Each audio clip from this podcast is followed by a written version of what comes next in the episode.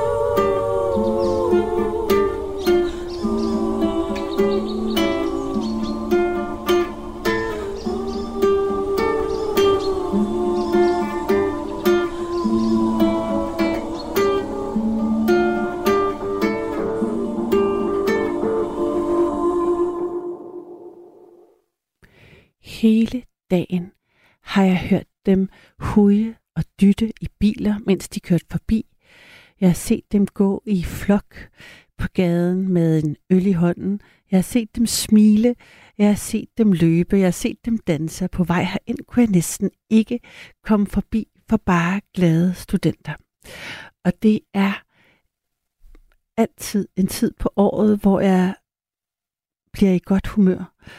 Fordi der er ikke noget så på en eller anden måde romantisk og livsbekræftende som øh, de her glade mennesker, der løber rundt og fester og fejrer, at de har bestået en eksamen. Arance, God aften. god aften. Du er med herinde. Ja. Jeg synes, vi skal tale om det med at blive student. Ja, det er et godt emne. Meget hyggeligt. Ja, og, og samtidig også øh, en tid i ens liv, der sådan, eller en ting, der er forbundet enormt meget, sådan, der er forventninger til det, der er en masse sådan, øh, der er sådan en forventet øh, mængde fest, man skal gennemgå. Der er, sådan, der er en masse rituelle ting, der hører til den tid. Og sådan også, der, øh, der er sådan en romantisering omkring, at man piker ungdomsmæssigt. Jeg ved ikke engang, om det er rigtigt, eller om jeg selv havde det sådan. Men der er i hvert fald sådan en eller anden idé jeg ved, i retrospekt omkring den der studentertid. Ja, meget. Og det har virkelig slået mig i dag, øh, eller her de sidste par dage, hvor det sådan i alvor er blevet tydeligt i bybilledet i hvert fald, at for det første er der kommet alle mulige, der er flere farver huer, end da, da jeg blev student. Øhm, jeg ved faktisk, at nogle af dem er så også HF, og nogle andre, der er flere, der får huer. Ja. Og så er der også flere måder at fejre det på. Mm. Jeg, jeg, jeg er for eksempel på vej her ind, har der været ret mange, eller for det var der også i, både i går og i dag, har jeg set sådan nogle bilkortager, Ja, det er rigtigt. hvor der bliver dyttet, ligesom når der er sådan noget mellemøstlige bryllupper. Mm. Og det er faktisk tit øh, danskere med anden etnisk baggrund. Jeg har set rigtig mange piger, der både har tørklæde og så studenterhue på. Og så kører de sådan nogle store grupper. Øh, en masse piger sammen med studenterhue, og så en eller anden hvid BMW, de har lånt fra en fætter eller sådan noget. Og så kører de afsted, og der bliver dyttet og dyttet og dyttet, og der var sådan en helt kortage af sådan en, øh, et hold øh, unge, og der var en, han stod i sådan soltaget og råbte, vi gjorde det, vi gjorde det, og de var sådan helt, der blev lavet sådan noget råb og sådan noget. Og så er der ligesom eh, den der klassiske, lidt gumpetunge øh, trakt, sådan noget, hvad hedder den, åben øh, lastvogn med Mm. skiltene, der står sådan noget dyt, så er dyt to gange, og vi skåler, eller dyt en gang, og vi viser vores røv, eller altså alt det der sådan Ja. noget vanvidskørsel. Øh, kørsel. øhm, men det er, sådan, et- det er ikke bare noget, man ser i, i bybilledet, det er også en, en lyd. Ja, meget. Altså, at de der vogne, der kører rundt, øh, nu er der bilerne, der dytter, folk, der bare er sådan unge, der virkelig fester helt vildt igennem. Ja. Og så tænker jeg, at øhm, den forløs, for det er jo klart, der er sådan forløsninger, nu starter, nu, nu er jeg fri-agtig, indtil man rammer den anden side af sommerferien, så Ja, starter det helt lidt forfra igen. senere. Ja. Men øhm, hvordan, er du student? Ja, det Ja. er jeg. Ja. Og kan du huske noget fra, altså, hvordan var det, hvordan var din, hvor blev du student henne? Øhm, jeg gik på Ørestad Gymnasium, som ligger på Amager. Ja.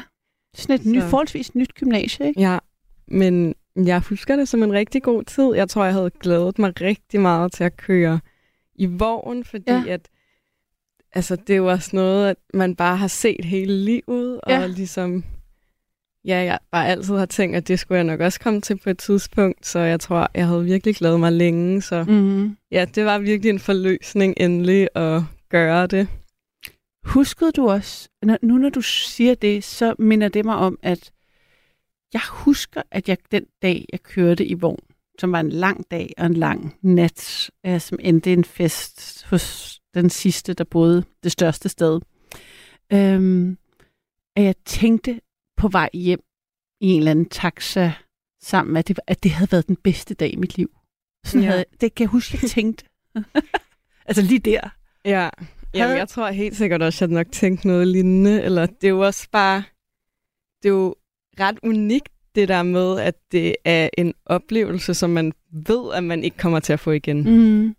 Så det er jo bare vildt at gøre på en eller anden måde, fordi man ved bare, at det kommer ikke til at ske igen. Så.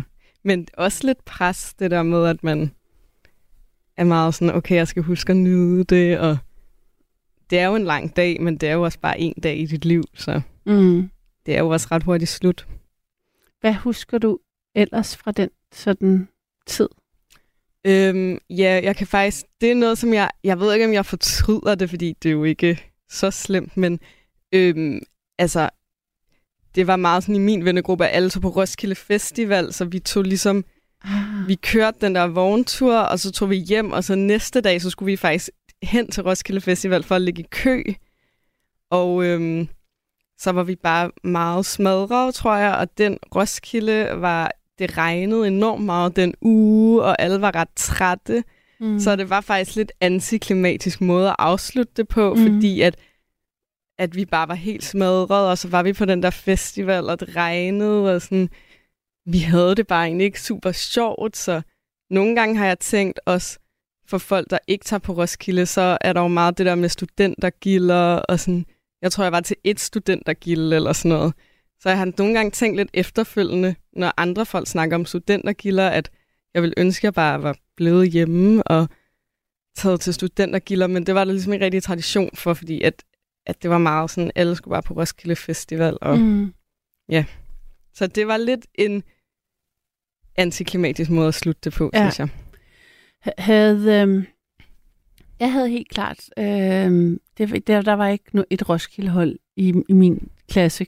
Altså, ja, vi var, vi var i os, og vi boede også uden for København, tror jeg, eller lidt længere væk fra Roskilde. Det var som om, det var ikke, vi var ikke helt klar til det der endnu, Ja. eller hvad det hedder.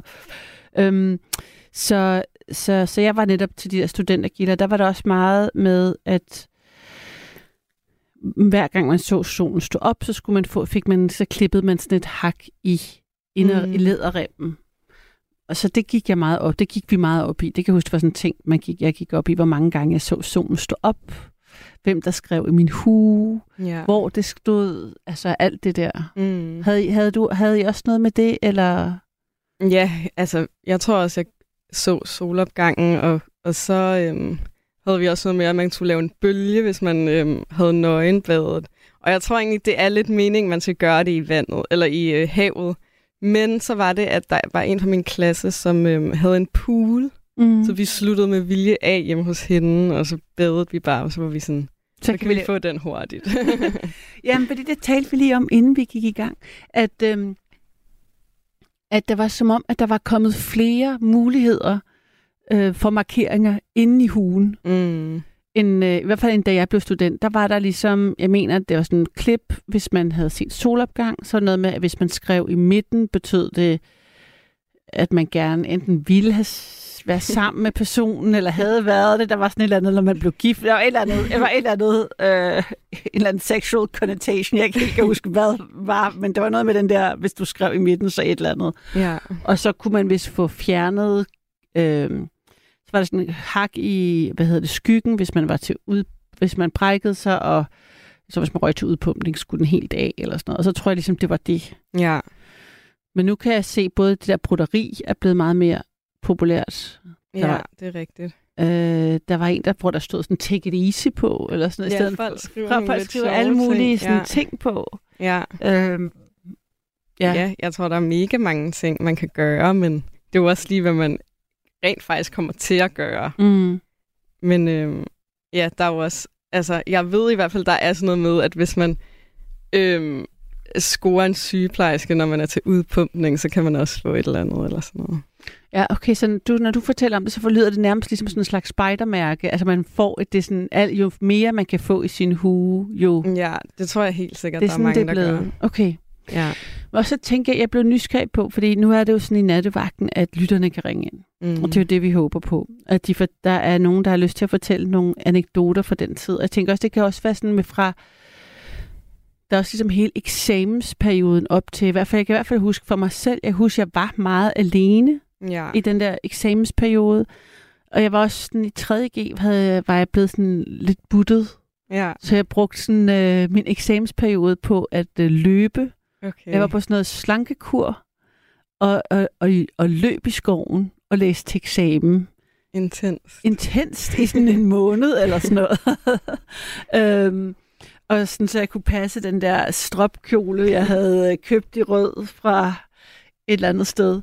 Øhm, og så derfor var kontrasten også så vildt, altså med, at man ligesom er på sådan total fokus Ja til det der helt give slip. Det er også den der dynamik, der var særlig. Og så kan jeg faktisk huske, da jeg var færdig med den sidste eksamen, så kan jeg huske, at jeg tænkte, jeg bliver aldrig klogere hele mit liv, i hele mit liv, fordi jeg ligesom kunne huske altså alle fag. Helt, altså jeg bare kunne huske simpelthen så meget.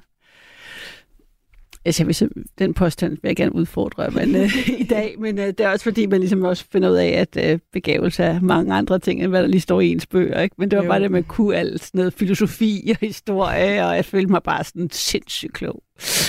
Øhm, men øh, det, jeg vil sige med det, var, at i forhold til øhm, at ringe ind, så udover selvfølgelig festhistorier, og, og skete der noget særligt, mødte man sin kommende mand eller hust, hustru, gik det helt galt, øh, dumpede man eksamen, hvad ved jeg, altså så, så tænker jeg også, at på, på øhm, jeg ved ikke, hvordan, om det stadigvæk er sådan i dag, og måske i nogle miljøer mere end andre, med den der stolthed, der også har været historisk set, sådan det der med, jeg er den første student i familien stolthed. Ikke? Det Ja. der med at være mønsterbryder og gøre noget andet, være den første, der starter en vej til noget akademisk, hvor sådan studenter, hun har også, er jo også et symbol på det. Altså, Ja. Sådan husker jeg det også stadigvæk fra, hvordan, da jeg gik i gymnasiet i 90'erne, at der var sådan en, var du, var du gymnasieegnet eller ej, Ja. og gennemførte man det så ikke? Øhm, og hvad, hvad betød det sådan, og betød det noget i familien eller ej? Mm. Så det blev, kunne jeg også godt være nysgerrig på, om der var nogen, der havde sådan den slags oplevelse med at blive student mere end den der sanseløse druk, som på en eller anden måde har overtaget øh, fortællingen, eller flørten, eller hele det der. Men jeg synes også, der er sådan noget med, hvad er det, det vil sige at gå i gymnasiet? Har det været en kamp at gøre, eller var det noget andet? Det, det, det kunne jeg også blive nysgerrig på. ja, det er rigtigt nok. Det er også interessant. Ja, Mm. og så øh, selvfølgelig, hvis der var noget øh, eksamensblokade, så kan man jo altid øh, lige, lige også på det. Ja. Men det er jo sådan i nattevagten, at øh, folk kan ringe ind. Og det er jo ja, på... jeg hopper lige ud. Jeg tror, der er ret mange, der ringer. Nej, Så. okay, okay. Men så må jeg klare mig alene. Tak fordi du kom, Rense. Og det vil jo så sige, at øh, telefonerne er åbne. Og det har de altså ikke været, før at Arance er taget gået øh, tilbage i teknikken. Og det vil sige, at du kan ringe ind på 72 30 44 44 72 30 44 44. Jeg vil gerne høre, om du har en studenteranekdote, eller kan beskrive, huske, eller beskrive din tid som student, og hvordan det var. Telefonerne er åbne, 72 30 44 44, og du kan selvfølgelig også sende os en sms på 1424. Jeg håber, du vil give os et, kold, et kald. Der er ikke noget, der er for stort eller småt til at dele med os her i natten. Vi høres ved.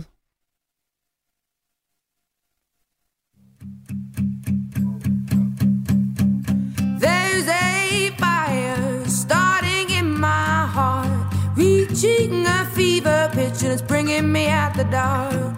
Finally, I can see you crystal clear.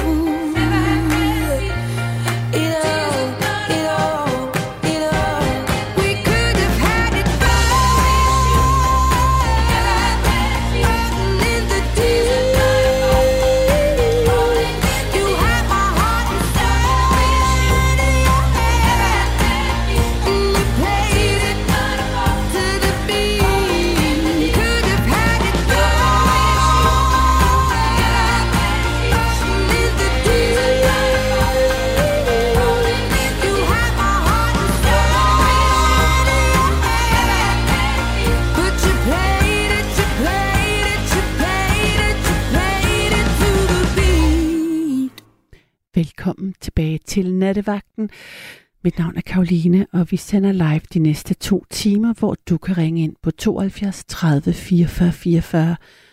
Du lyttede til Rolling in the Deep med Adele, og natten begyndte med Beginnings af Josefine Philip. I nat er nattens udgangspunkt for samtale studenter. Studenterhugen, studentertiden. Jeg vil gerne høre, hvad du har af minder, af anekdoter fra din studentertid. Var den lige så fantastisk, altså den fra du fik huen på til, øh, ja, hvornår er det? 1. juli er det så studentertiden stopper. Så øh, vil jeg gerne høre, hvordan det var. Fordi der er så mange, øh, det er på en eller anden måde sådan billedet af ungdom, og er det så det? Og øh, hvordan er det mon ikke at være student, og så alligevel have noget at fejre? Det kan være, at vi bliver klogere på det her. Jeg har nemlig Anita igennem, er det rigtigt? Ja, det kan du tro. Ja. Velkommen til, Anita. Dejligt, du Ja. øh, øh, gav os kald. Øh, ja, nu har jeg lige et barnebarn, der er blevet student der. Tillykke. Øh, nu. Ja, det... Men til gengæld har jeg et andet, det godt nok et bonusbarnebarn, Mm. Jeg har været i lærer Ja, øh, som mekaniker hos Volvo, ja. og han har fået den ene ros efter den anden. Det er godt nok... Det er jo, han er så fire år ældre, så han er færdig. Og, Mm. men når jeg tænker på, og som min egen læretid, når jeg tænker på, hvordan vi som håndværkere, hvordan vi måtte knokle. Og nu har jeg set både min egen datter, der også blev student, og sådan mit barnebarn. Mm. Altså, hvordan tiden gik, med hvor meget druk indimellem der var. Fester og fester. Og øh, øh, øh, øh, vi håndværker, ja, vi, øh, vi arbejdede fra 8 morgen til, til, til jeg ved ikke hvad, og knoklede af. Og der var altså ingen plads til hverken druk eller fester. Sådan som studenterne.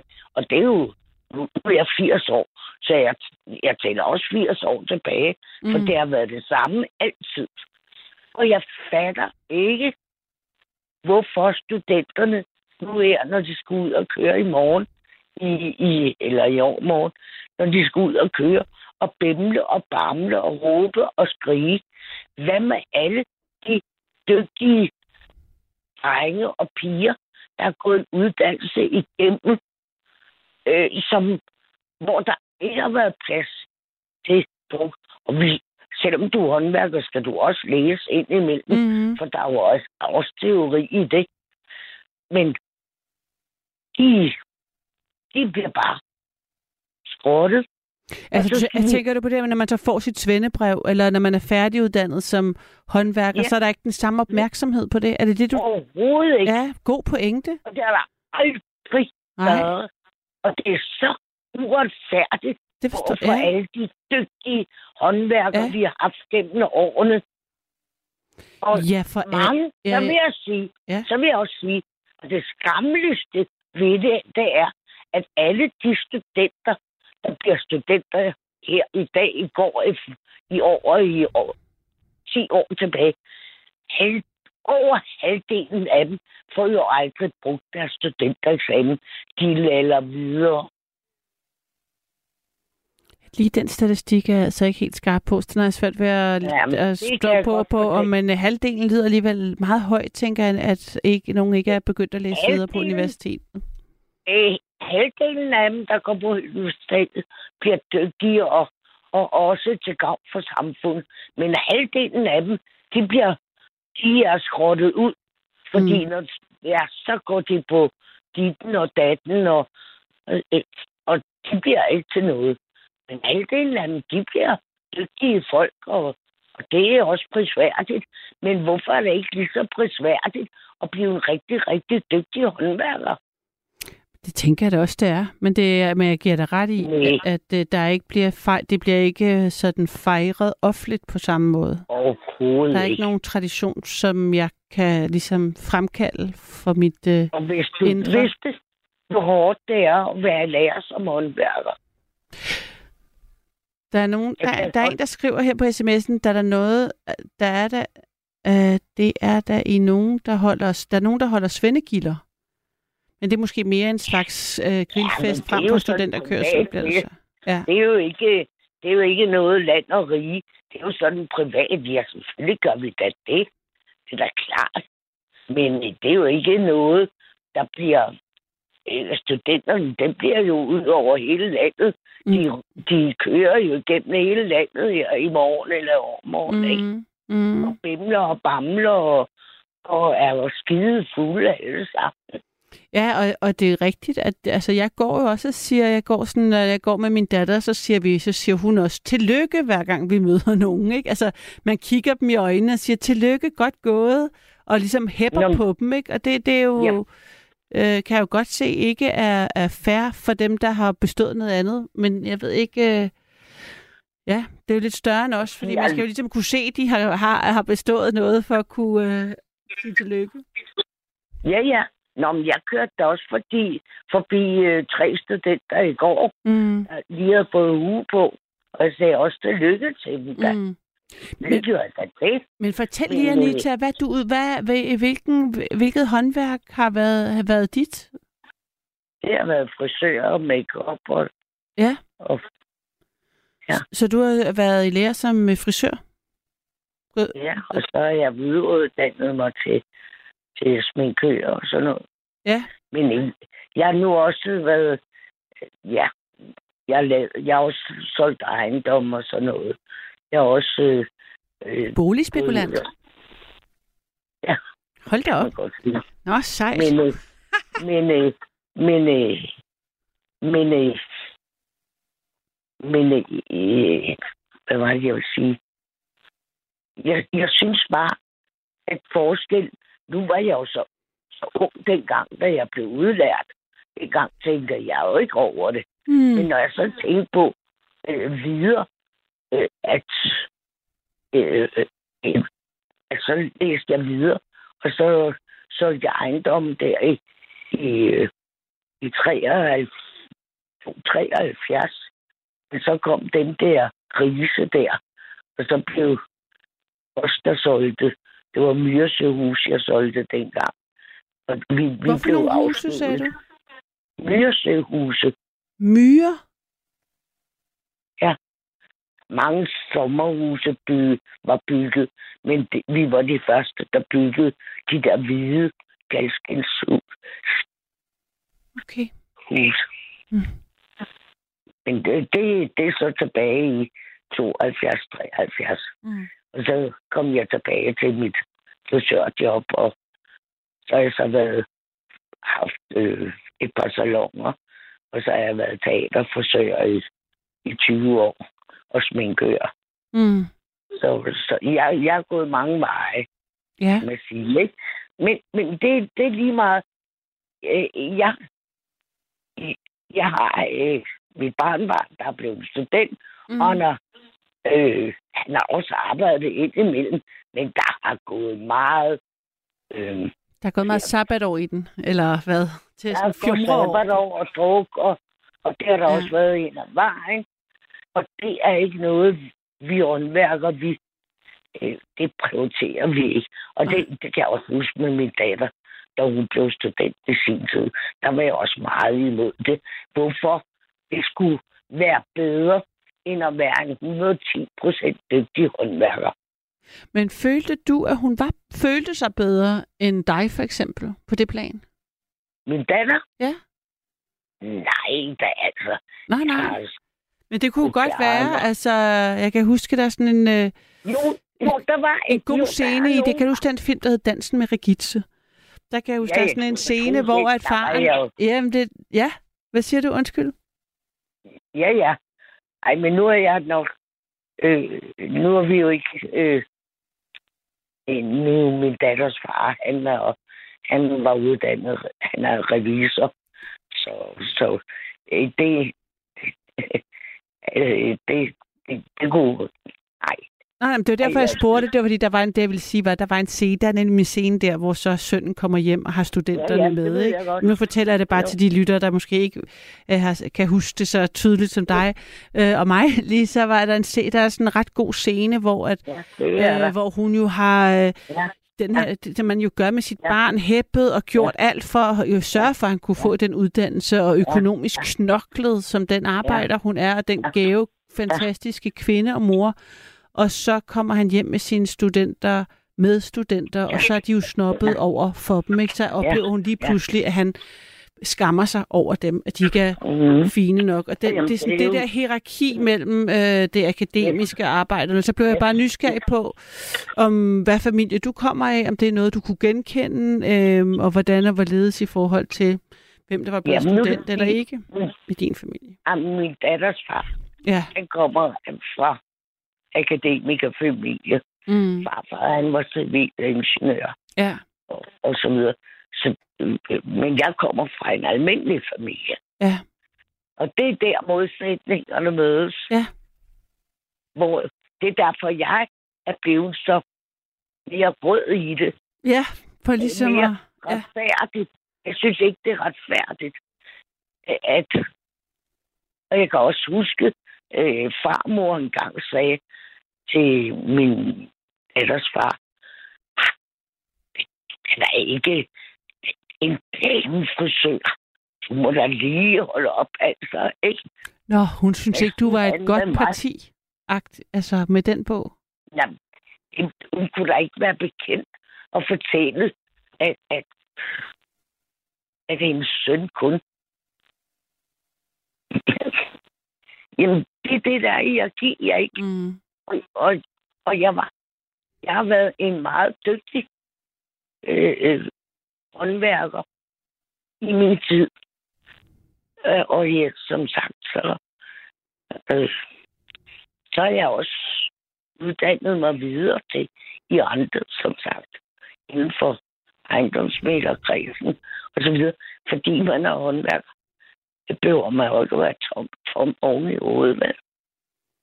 Nej, slet ikke. Og, og, og, man, og så der er ingen øh, heller grund til at forsvare, forsvare det over for mig i hvert fald. Det er jeg helt med på. Men, Men, men, men- men så lød nu det som du om... mig, Ja, nu du spørger mig, Ja. om der, der er en gang min datter, hun har grint af mig.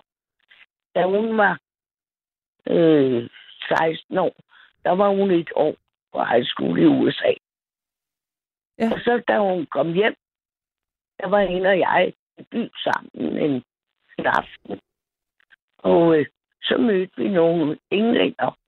Jeg har selv gået på engelsk kursus øh, der mange år før jeg fik hende. Og så mødte vi nogle englænder. Eller nogen, nogen der talte engelsk. Ikke? mm-hmm. Og hun begyndte, og jeg, jeg talte også. Sagde, ikke mor, altså. mm. Så tænkte jeg, nu skal jeg fortælle dig noget med pige. Fordi du har været et år i school. Det har jeg altså ikke været. Jeg har lært engelsk for mange år siden, men har ikke brugt det så meget. Så skal du ikke komme med og blære dig og tale ned til mig, fordi jeg ikke taler lige så godt engelsk som dig. Der fik, der havde jeg, ja, jeg havde mest lyst til at give en røvfuld, men det var hun jo forstå. Sådan er det. ja. Men derfor, øh, jeg siger tillykke til dem, der blev studenter, men jeg siger endnu mere tillykke til alle de gode håndværkere, der er kommet ud med en god eksamen. Mm. Mere har jeg ikke sige. Nå, men Anita, godt. Uh, tak for det indspark. Det var det er jeg rigtig glad for. Ja. Hej. Hej, og pas på dig selv og sov godt, når du når dertil. Det her er Nattevagten, og du kan give os et kald på 72 30 44 44 72 30 44 44. Nattens udgangspunkt for samtale er studenterne, studentertiden, måske endda ligefrem din. Jeg har fået en sms, for du kan altid sende os en sms på 1424, og den øh, siger her. Jeg blev aldrig af mine forældre spurgt, om jeg ville gå i gymnasiet. Det lå i kortene, at det skulle jeg. Så min gymnasietid blev ikke den fest, som den er for de fleste. Jeg var ret asocial og gik ikke til gymnasiefester og fik en gymnasiekæreste, som mange gør i gymnasietiden. Så det var vel egentlig en lettelse, da det var overstået. Ja, det er selvfølgelig den anden side af det, det er, at øh, det ligger i kortene, at man skal. Og øh, øh derfor så er sådan tanken om at skulle noget andet, måske øh, illeset af ens forældre. Eller i hvert fald, øh, om det måske ikke er så udtalt, men at det ligger i som sådan en undertone, at det er skuffende. Det kunne også være nogen, at der var en, der havde den oplevelse. Det kunne jeg også blive nysgerrig på. Så skriver Henning her. Hej Karoline. Dejligt med dig som radiovært i nat. Godt emne. Jeg nyder at have glade studenter med i min bus. Jamen altså, det er øh, en god, øh, god attitude, Henning. Øh, og Henning er nemlig buschauffør. Så øh, jeg tænker også, det kan både være øh, svært og øh, anstrengende. Og samtidig kan det også være måske øh, bare noget, der får ind i godt humør. I hvert fald, jeg kunne rigtig godt tænke mig at høre fra dig. Det kan også være, at du blev inspireret af Anitas øh, opråb til at fejre folk, der øh, er færdige med øh, andre uddannelser end øh, gymnasiet, netop hvis man har stået i lære. Så øh, giv mig et kald 72 30 44 44. Jeg går direkte videre til Axel. Nej, god aften. God aften. Ja, jeg, ja, jeg er en skæver i systemet, sådan en, en kejl, der er gået på tværs. Og, øhm, jeg vil bare prøve... Jeg er 72 år, mm-hmm. og Mm-hmm. jeg er pensionist, og jeg... Øh, øh, jeg tænker meget over vores uddannelsessystem, og det har jeg gjort længe. Øh, altså, jeg, øh, jeg skal huske at sige med det samme. Den der betegnelse at være student på Mm-hmm. dansk, det, det er ikke bare, altså, det er ikke udelukkende dem, der har taget en studentereksamen, der må kalde sig student. Man må også godt kalde sig student, hvis man er indskrevet på en højere læreanstalt som studerende. Men kan man komme det uden at have er blevet student? Ja, ja, det kan man godt. Det har jeg gjort. Og der, der er der er grøde i det. Altså, jeg, jeg, jeg, jeg har 10 års øh, skolegang, det der hedder reel eksamen, som i min tid. Det, jeg er født i 1950. Et øjeblik her. Og øh, blev meget, i skoletiden var jeg meget glad for øh, øh, flere fag, men blandt andet fysik, og var blevet interesseret i radioteknik. Så gik jeg i lære som radiomekaniker, og øh, det interesserede mig, men den øh, læreplads, jeg fik, der brugte det udnyttede de lærlinge. Jeg fik ikke lov til at lære det i praksis, som jeg lærte på teknisk skole, og var meget glad for og, og, og temmelig pænt placeret i, i feltet. Ikke? Interesse, det er Mm. meget det, det kan føre meget vidt, ikke? men det er ikke nogen garanti. Altså. Men det korte og lange er, så, så skrev jeg på den læreplads efter 3. klasse, så Mm. øh, arbejdede jeg lidt med noget praktisk, og så blev jeg træt af det, og øh, så tog jeg på højskole, Ja. og e- efter højskole, et halvt år over på Askov Højskole, ja, der var jeg tilfældigt med i, at Askov Højskole havde haft et kæmpe opgør om skolens grundlag. Øh, øh, der øh, var en gammel højskole og anses for at være en meget stor og, god, og grundig og god skole. Ikke? Mm. Og det, ja, og øh, det her opgave, kort fortalt, det handlede om øh, øh, borgerlig socialistisk. Altså det er sådan en gammel øh, venstre, øh, altså partiet venstre liberal øh, grundlag. Og så var der nogen, der ville noget andet og det andet. Øh, jeg røg ned i det tilfældigt. Jeg skulle bare væk fra noget. Jeg skulle egentlig helt, ikke hen til noget. Jeg skulle væk fra mm. Noget. Og så røg jeg over i Asborg og havde meget glæde af det, og havde det helvede til min ting hjemmefra. Men øh, lærte noget, og så fik jeg en pæn uddannelse, eller udtalelse, Fra højskolen? ja, om at være læsevand og flittig og sådan noget. Mm-hmm. Okay. Og jeg havde, jeg havde sat mig i hovedet, at jeg ville være journalist, og så øh, genoptrænede jeg noget skolegangs. Øh, vi havde maskinskrivning på min grund, øh, de der 10 års regeleksamen, havde jeg maskinskrivning i stedet for latin, som jeg slet ikke kunne. Og så genoptrænede jeg det her øh, maskinskrivning, fordi jeg tænkte, at en journalist skal skulle da kunne skrive på maskine. Ja, Og, det er en god idé. og så, jo, der var en god instruktionsbog og en god skrivemaskine til rådighed på biblioteket. Mm-hmm. En meget klassisk, meget, meget fin maskine. Øh, mekanisk maskine. Og så, så, øh, så gik jeg op og spurgte arbejdsformidlingen, om jeg kunne... Øh, jeg ville gerne være journalist, og hun mente om det. Ja, men det kommer du sgu ikke ind derovre med det grundlag.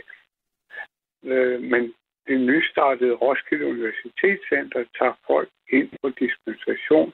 Her er et schema, så hæver hun et A4-ark op. Så søgte jeg, og så kom jeg ind på RUK. Du kom ind på RUG uden en studentereksamen simpelthen? Ja, og blev indplaceret på den humanistiske basisuddannelse i 1973. Mm. Det viste sig så, at det jeg gerne ville fortælle jer om, det var et chok over, jeg tænkte, det må være smadret spændende. Jeg vil tage den her to års øh, basis, og så vil jeg søge ind på Journalisthøjskolen.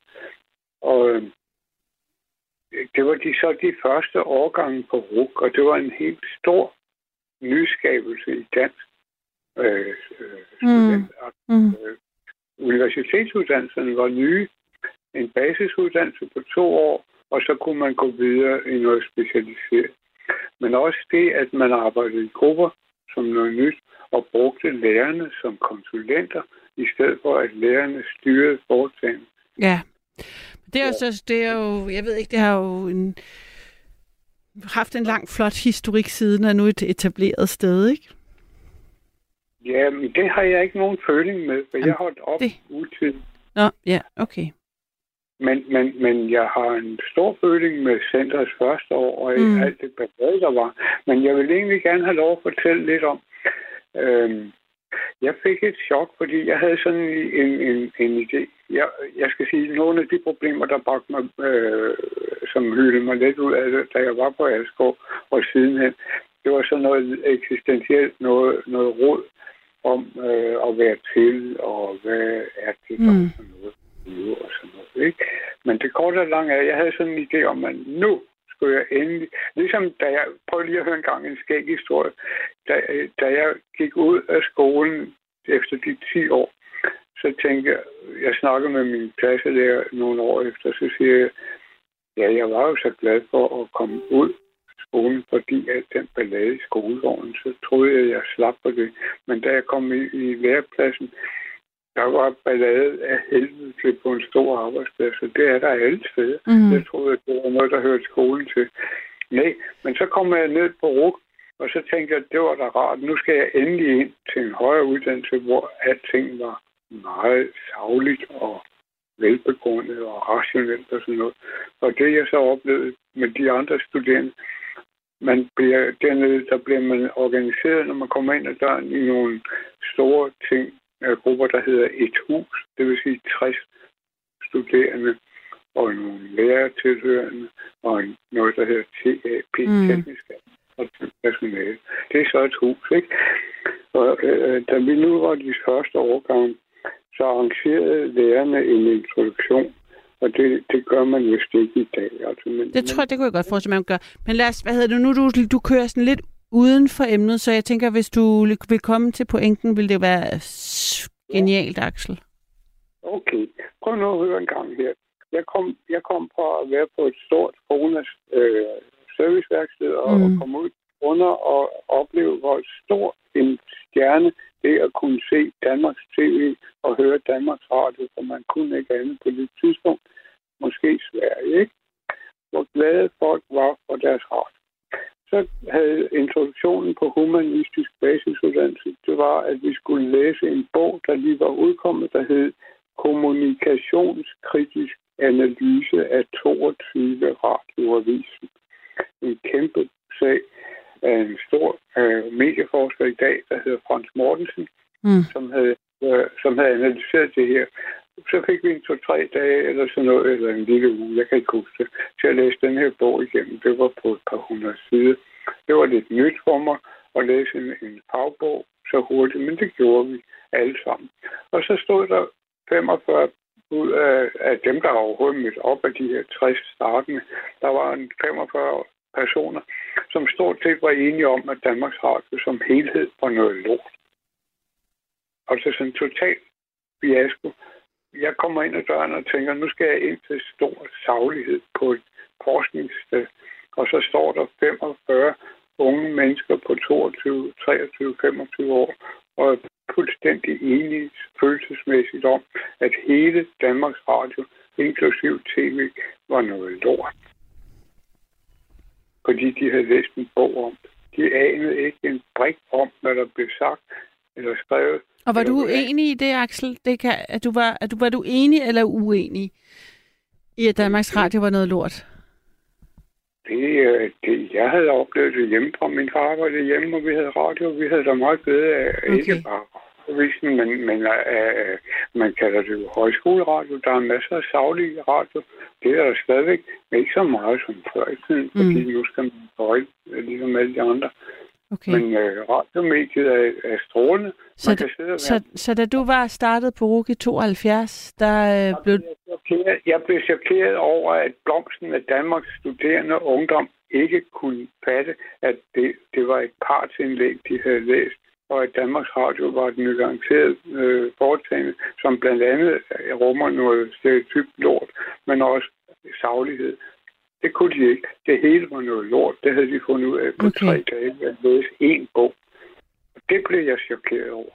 Ja. Ja. Det er student, studenter, der går ind og skal være forskere, lader sig blæse om kul af et sagindlæg, fordi det er maskinskrevet og skrevet en stor Det kan være, at de skiftede, de blev lidt mere nuanceret på øh, anden semester. Der er mange muligheder. Nu skal, du ikke begynde, nu skal du ikke begynde at advokere for dem. Du ved jo ikke noget om Nej, hvordan men uh. Axel, jeg, jeg prøver bare at øh, lukke rundt historien af. Øh, Hvad hedder det? Så den også... Øh, Ja, kan jeg høre. Ja. Det, det, er sådan, det er et formspørgsmål, ikke? ja, hvad siger du? Det er et formspørgsmål. Du vil gerne have lov til at rulle det af, men du er i gang med at gøre det samme som 45 andre. Ikke? At, at nu, nu er du ved at øh, fortælle, at der er andre muligheder end at, end, at, end at lade sig følelsesmæssigt drive med og skulle være forsker. Men det kan da godt være, at de er blevet øh, anderledes i tænkeren, men det er sgu ikke sikkert, vel? Nej, Okay. det er ikke sikkert. Det kan være, at det ikke er sikkert. Ja. Nej, nej, men, øh, men øh, det kan folk ude ved, ved højtalerne vel for fanden selv gøre, ikke? Og du er ved at tage dem i forsvar. De var Ja, jeg prøver bare, og jeg kommer bare med en øh, kommentar til øh, dit, øh, din oplevelse. Ja, men jeg har da også sidenhen oplevet en masse savlige studenter nede på, Ja. ja. blandt andet på sociologi, fordi der går den sgu ikke at være følelsesmæssig. En datamaskine er blæsende ligeglad med, om du synes, den skal være rød eller grøn. Den regner forkert, hvis du ikke programmerer den ordentligt. Okay, tak for i dag. Det Tak var så i dag. blot til Danmarks Ungdom i 1973. Ja. Fordi de havde 200 sider, så var hele Danmarks Radio noget lort. Godt. Ha' det godt. Yes. I lige måde, Axel. Det her er nattevagten. Stedet, hvor alt og ingenting kan ske. Og du kan være med på 72 30 44 44. 72 30 44 44. Udgangspunktet for nattens samtale, og nu ser jeg udgangspunkt, for som vi lige hørte, så kan det gå alle mulige og umulige veje. Det er studenter. Om du selv har, er blevet student, kan du øh, huske noget fra den tid? Hvad, hvad var det for en tid for dig? Var det den her øh, højnede tid, der står som sådan øh, din ungdoms lysende, fest, festivitas og forløsende, befriende øh, uge af glade dage, eller ikke? Eller hvad er din øh, ja, holdning til hele den her øh, studentertid, vi er i nu? Giv mig et kald på 72 30 44 44, 72 30 44 44. Du kan også sende en sms på 1424. Der er en, der skriver her. Øh, jeg bliver ikke student, men på næste fredag bliver jeg færdiguddannet. Men jeg har ikke fortalt det til nogen. Min omgangskreds tror bare, at jeg har været på arbejde som altid i al den tid. Hvis jeg nu ikke klarede den, så skulle jeg ikke høre for noget. Men selv nu har jeg ikke lyst til at dele det. Det forbliver en hemmelighed. Hold da op. Nu bliver jeg nysgerrig. Det er en meget spændende sms, synes jeg, og jeg tænker både, at øh, jeg bliver nysgerrig på, hvad er det for en uddannelse, og så tænker jeg på, hvor, altså, det kan vel ikke blive en hemmelighed for altid, for man skal vel bruge den uddannelse til noget, hvor man så lige pludselig får et job, hvor de kræver den uddannelse, og så tænker jeg også, wow, hvor, hvor ensomt at, have studeret i al den tid, øhm, og ikke fortalt det til nogen. Det, det bliver jeg nysgerrig på, at den der øh, angst for ikke at klare den, så vil, så, så vil personen, der har skrevet den, ikke have, at andre skulle være med, sådan, så man ikke øh, skulle sådan fejle offentligt. Så bliver jeg nysgerrig på, at det, er det så fordi, at vedkommende selv ikke har haft tillid til, om han hun kunne gennemføre, eller øhm, ja, der ligger i hvert fald en eller anden usikkerhed og noget ensomhed i det, som jeg i hvert fald øhm, håber, at fremtiden måske vil ændre. Men øh, lige meget hvad, så vil jeg i hvert fald sige kæmpe tillykke med, at du bliver ud, færdiguddannet på næste fredag. Med hvad end det nu er, du bliver det. Du bliver uddannet som. Og jeg håber, at øh, du får det arbejde, du gerne vil have med den uddannelse. Godt gået. Øhm, og godt gået, at du har gjort det, mens du arbejdede. Det, det lyder som om, du har haft et hårdt program. Så øh, ring ind, hvis du tør, og har lyst til at dele mere. Jeg bliver i hvert fald vældig nysgerrig. Nummeret har til er 72 30 44 44 72 30 44 44. Nattens udgangspunkt for, for samtale er studentertiden og studenterhugen. Giv mig et kald.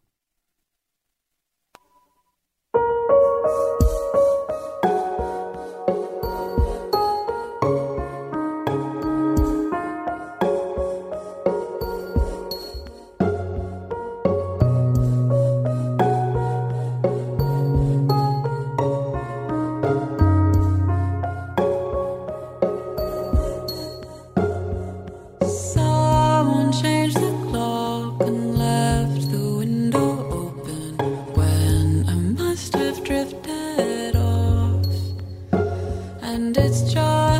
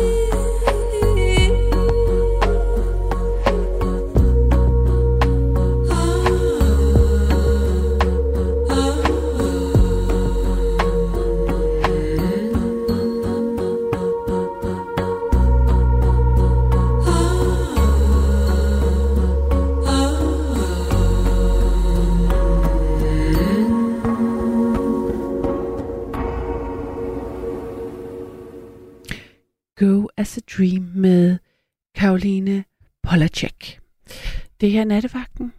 Mit navn er også Karoline, og du kan give et kald på 72 30 44 44 72 30 44 44, for det er sådan i, i Nattevagten, som du jo lytter til, at det er dig og mig, der laver radio, så det betyder, at øh, I, kære lyttere, skal tage jeres telefon og trykke 72 30 44 44 og deltage i samtalen, så bliver nattevagten altså klart sjovere. Men altså, det kræver, at I ringer ind. Og jeg tænker ikke, at, at nattens emne er noget, der er øh, i hvert fald farligt at tale om.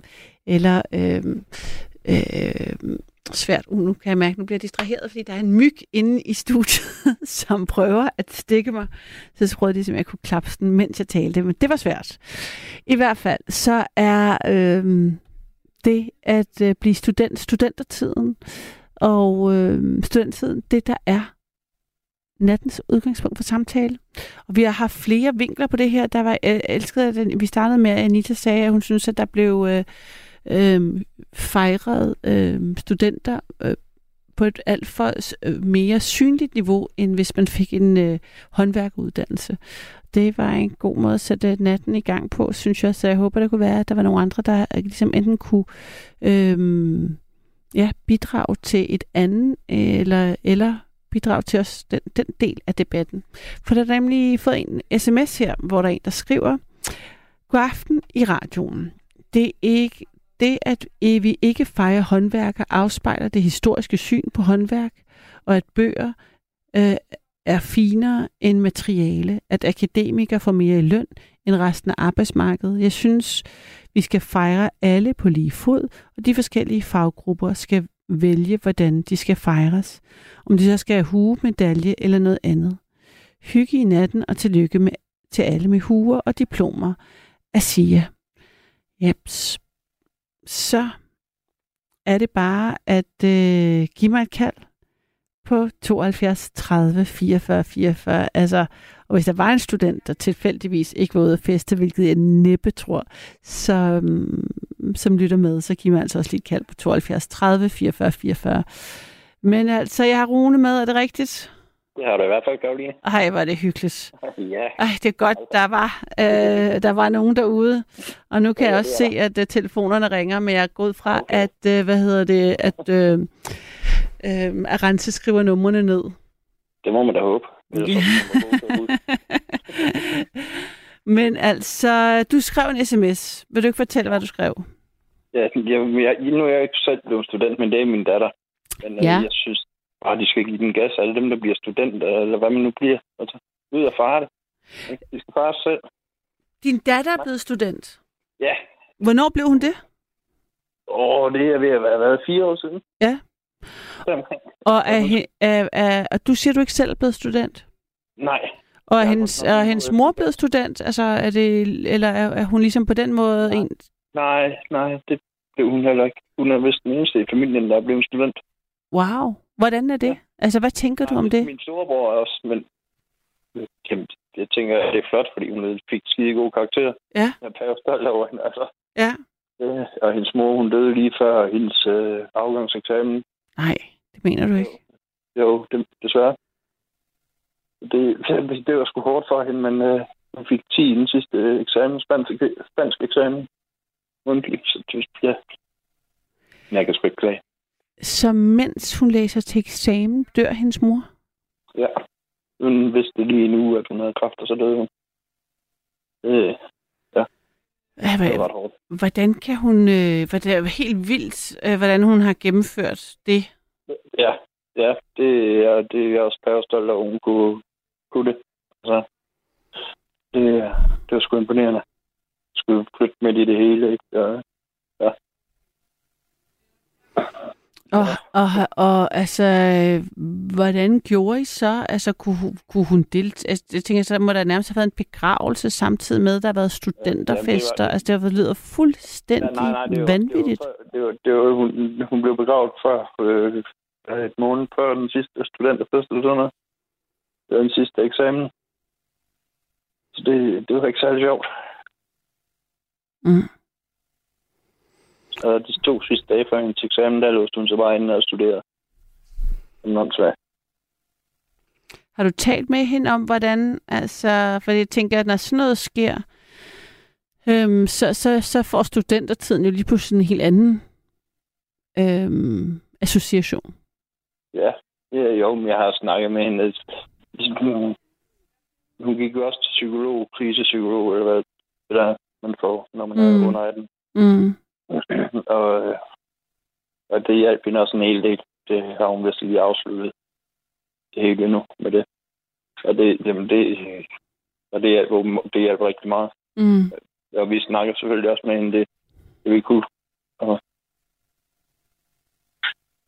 Ja, jeg tænker mere det der i, i jeg tænker egentlig tænker mere sådan i, ret, i et retrospekt, altså sådan i dag, hvor der, det er jo stadigvæk tæt på, men der er, er dog gået fire år, så, så, altså, så tænker jeg for hende, når hun ser studentervogne for eksempel, så må det minde hende mere om ja, hendes mors død måske, end om hendes egen student. Altså det, det med at minde hende, det er jo nærmest en retraumatisering, tænker jeg, hver, ja, ja, ja, hver gang. Det er jo, det havde jeg slet ikke tænkt på, at man kunne have den slags, altså sådan, at sådan lige pludselig fik noget, som så gentager sig hvert år, får en helt anden Nej.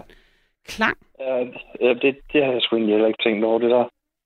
Altså, det har jeg ikke. Men hendes, hendes studenter, hun ligger også bare hjemme hos os. Altså, den har hun heller ikke taget med sig til Sjælland, altså København. mm. Altså, det, det, nu, når du nævner det, så kan jeg egentlig godt forstå det, hun ikke har det. Kan være, at du lige skal give hende et kald og, i morgen og, og høre, hvordan hun har det med at øh, øh, ligesom se alle de der unge mennesker feste. Jeg For jeg tænker, nu sidder jeg selvfølgelig og spekulerer i noget, men det, det var bare lige pludselig var det sådan en helt vild, dramatisk situation, for det er sådan to så kontrastfyldte øh, fyldte livssituationer, der, der, der sker på en gang. Sådan noget eufori og jubel og fest, og så sådan noget dyb tragedie og sorg. Ja. At, at det må ligesom, man må føle sig, at man må stå virkelig ved siden af det der, den der fest. Øh, på en eller anden måde må det næsten forstærke ens sorg, eller har det hjulpet til, at man ligesom kom Jeg tror, igennem hun- det, ikke? Det Jeg kan, tror, hun festede igennem fra sin mor der. hvad siger du? Jeg tror, hun festede igennem fra sin mor. Mm, Altså, det, hun, hun festede i hvert fald, da hun blev student. Ja, hun skulle have det hak, hvor man, øh, man, det, man fik åbenbart et eller andet hak, hvis man hoppede nøgen i havnen. Ja. Det gjorde hun så. Og så kom hun så i tanke om, at hun ikke kunne svømme. Okay. så det, ja, men hun kom ind, altså kom op igen. Jeg. altså, de, Mm. ja, det, det er sgu svært at sige. Men, fordi hun festede, det, hun virkede ikke som om hun var bekymret over det, når hun var festet. Og det, jeg tror først, det kom lidt senere, fordi det var sådan en chok for hende. Ja. Altså, hun vidste det i en uge. Jamen altså. Øh, nej, hun vidste, det hun vidste det i 24 timer, vidste hun det. Hendes mor havde været indlagt i en uge. Hendes mor havde vidst det i en uge, men hun vidste kun 24 timer. Og hun fik at vide, at hendes mor havde kræft, da hun døde. Jamen, det er sådan mareridt, det der. Altså, ikke, altså både, at man selv skal overgå en selv på den måde, og så er ens... Altså, det, det jeg kan slet ikke... Ja. Jeg kan slet ikke sætte mig ind i, hvor, hvor, hvor fuldstændig voldsomt det må være. Det, det, det, det var i hvert fald voldsomt for hende. Ja. Men der, der, der gik lige et stykke tid før det, det, jeg tror, det gik op for hende, hvad der egentlig var sket. Ja, det er Fordi klart. det var... Ja, det var egentlig hendes eksistens, der blev rykket op. Altså, Mm. hun er en lille søster, der måtte flytte til Færøerne, Island, Færøerne et eller andet sted. Der er på en stor bror og stor søster i Aarhus. Ja, så det, ja, det var hårdt for hende. Men øh, ja, det, det, det kom ligesom først bagefter. Mm. Så- Ja, det giver også meget god mening. Øh, Det, for det, det, det, var sgu et chok for alle.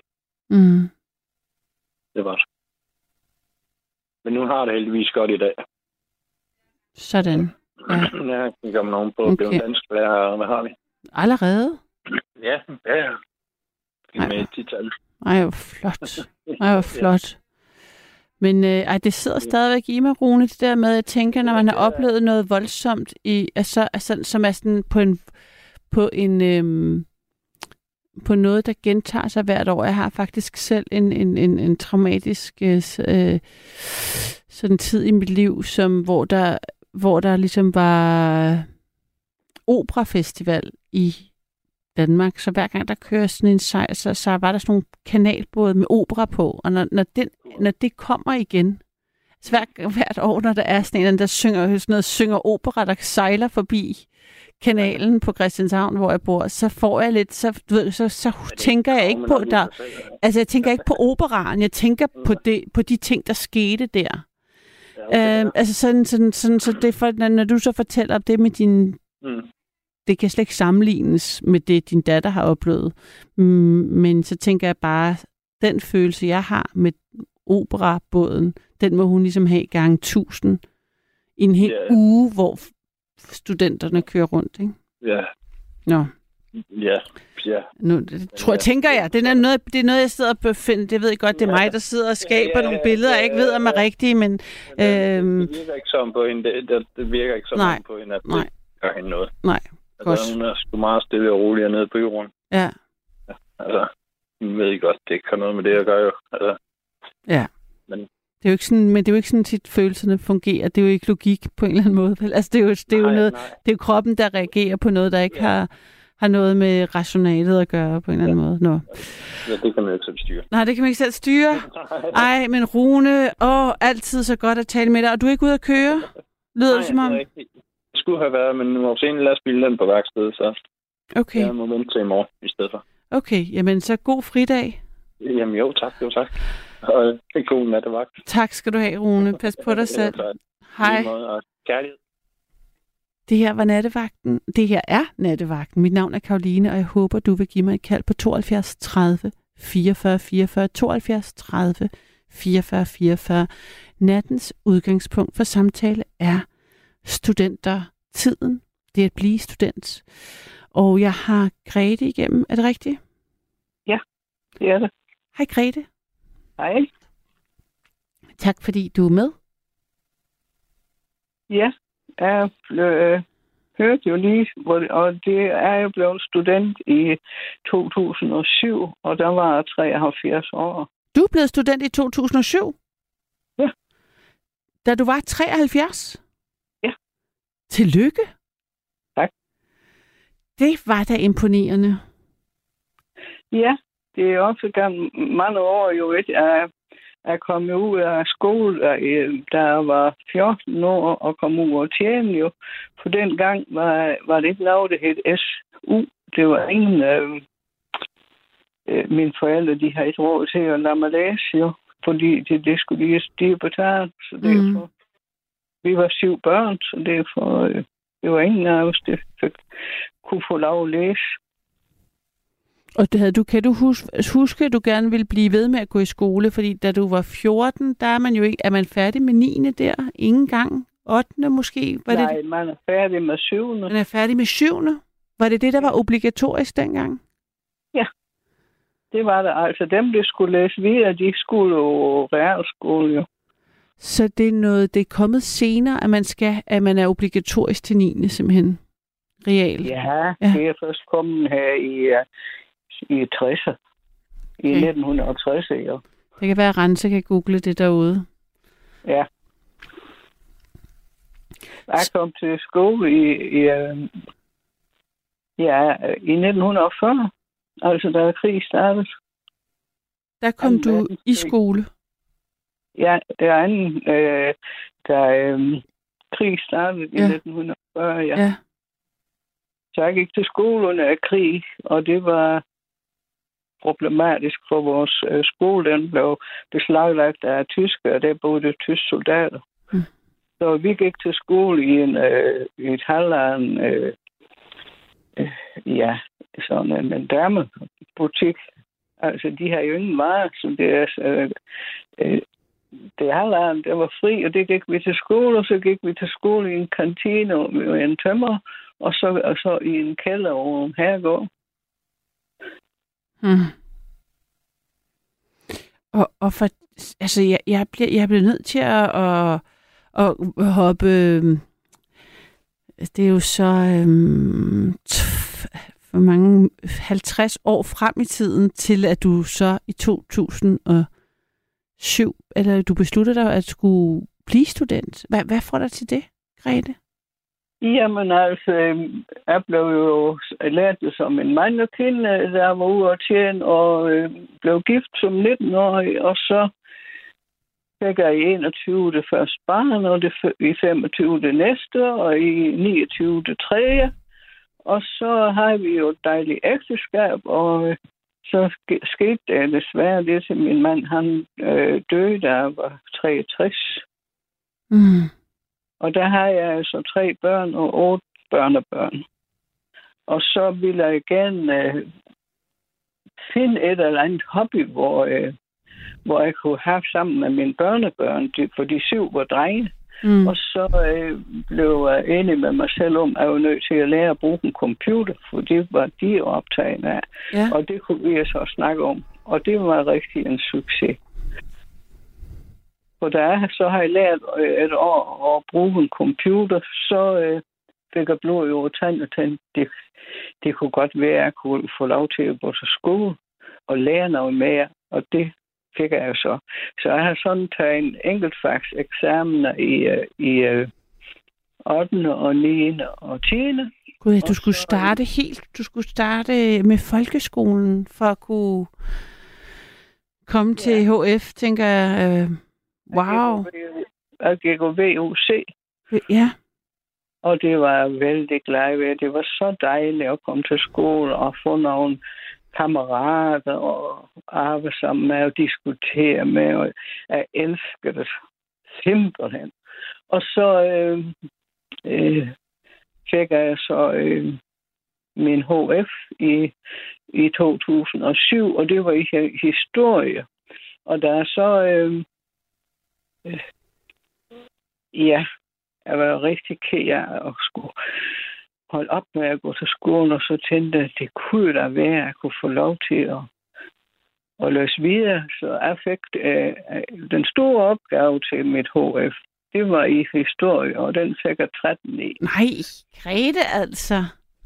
Så, så jeg skrev ind til, til øh, Syddansk Universitet og, og søgte om at komme ind. Og så kom jeg ind over øh, universitet. Nå, Og det har jeg så har jeg rigtig nogle dejlige år. Også med en masse unge mennesker. Og det har simpelthen været så fint. og hvordan var det? Altså, jeg, altså jeg, jeg, har, jeg tænker, du har jo været den ældste sikkert fra... Fra, fra du startede, og det har jo været det er jo en lang rejse, det der, hvis du har skulle tage 8., 9. og 10. først. Hvordan, ja. hvis, jeg, hvis jeg må starte der, hvordan, altså, udbyder, hvem, hvem var ellers, altså jeg vidste slet ikke, der blev udbudt øhm, folkeskolefag. Nu har Rense været så sød at skrive til os, at øh, det var i 1972, det blev obligatorisk med 9. klasse. Så det er jo øh, mennesker, der har altså der, er- der er gået i skole før 72, som så lige pludselig beslutter sig øhm, Ja. 40 øhm, år efter at skulle fortsætte det. Så var du alene i 7., 8., 9. eller hvordan? Eller 8., 9., 10. Hvem? hvem? Nej, det, det, var, det var der rigtig mange, der gik i de klasser. Okay. Fordi til det var jo... Øh, det var jo... Øh, dem, der var blevet arbejdsløse, de, de gik jo ind og tog nogle fag, fordi mm. det, så kunne de måske få et andet arbejde og sådan. Så det, det var... Øh, det var da øh, fyldt klasseværelse. Wow. Og hvordan, altså RUK er jo sådan et sted nu, øh, var Axel, som vi havde igennem tidligere, han fortalte, at han var den første på RUK, eller fra første årgang. Øhm, det er jo netop gruppearbejde, som han også talte om. Altså der er man jo øh, i tvungen gruppearbejde. Ja, ja. Og hvordan var det så? Altså, hvad sagde, hvad oplevede du, øhm, hvad oplevede du i forhold til at være i gruppe med nogen, der har været med, altså, Jamen, 50 år øh, yngre end dig, tænker jeg? Det var dejligt. Ja. De, de var åbne og, og søge ved mig, og det var slet ingen problemer. Det var det virkelig. Så de var også åbne over for dig? Der var ikke, øh, du oplevede ikke, at du blev Nej, aldersdiskrimineret? Nej, for jeg var jo lige fod med dem. Ikke? Det, ja, præcis. Og plus, du så havde en livserfaring oveni, der var markant. Ja. Hvor er Altså, det er sejt gået. Jeg, jeg, jeg elsker det simpelthen, altså, at, at komme om og, og snakke med mine kammerater, og i det hele taget øh, øh, gå op i noget med, at det interesserer mig. Jeg har jo Mm. tit været sådan åben og nysgerrig og lære noget, så det er for, øh, det var rigtig fint. Altså, jeg har, jeg har jo samtidig, har jeg i 10 år været frivillig i sådan et øh, center, hvor, hvor øh, dem, der var blevet pensionister, Mm. de, de, de kunne komme og, og lære noget. Og, og det har jeg så... Øh, altså, øh, nu har jeg jo lært at bruge en computer, så jeg Mm. var jo jeg skrev øh, frivillig i et blad, sådan, hvor det blev udgivet for ældre. Hvad siger du? Altså et blad, det hed Ruden, det var, det var øh, øh, sådan set, det, det kom ud til alle Åbenros øh, indbyggere. Mm. Mm. Og det, øh, det var et aktivitetskalender i, hvor det, hvor det, stag, hvor det var mm, i de forskellige foreninger, hvad de havde, af, hvornår de var der, og, og, og hvad de havde alles for, altså det var alt muligt, og det var foredrag, mm. det var alt muligt. Og den, den aktivitetskalender, den skrev jeg så i 10 år. Var det samtidig med, at du gik på RUG, det her? Jeg har ikke gået med RUG. Jeg har aldrig gået med RUG. Nå, du sagde Syddansk Universitet, men det er selvfølgelig også noget andet. Ja. Jeg blandede det sammen. Ja. så skulle jeg stoppet mig. Jeg sidder og snakker om gruppearbejde, men det er fordi, jeg på en eller anden måde så var Syddansk Universitet lige pludselig RUG i mit øh, hoved, men det er det jo overhovedet ikke. Nej, det er det ikke. Nej, fuha, undskyld.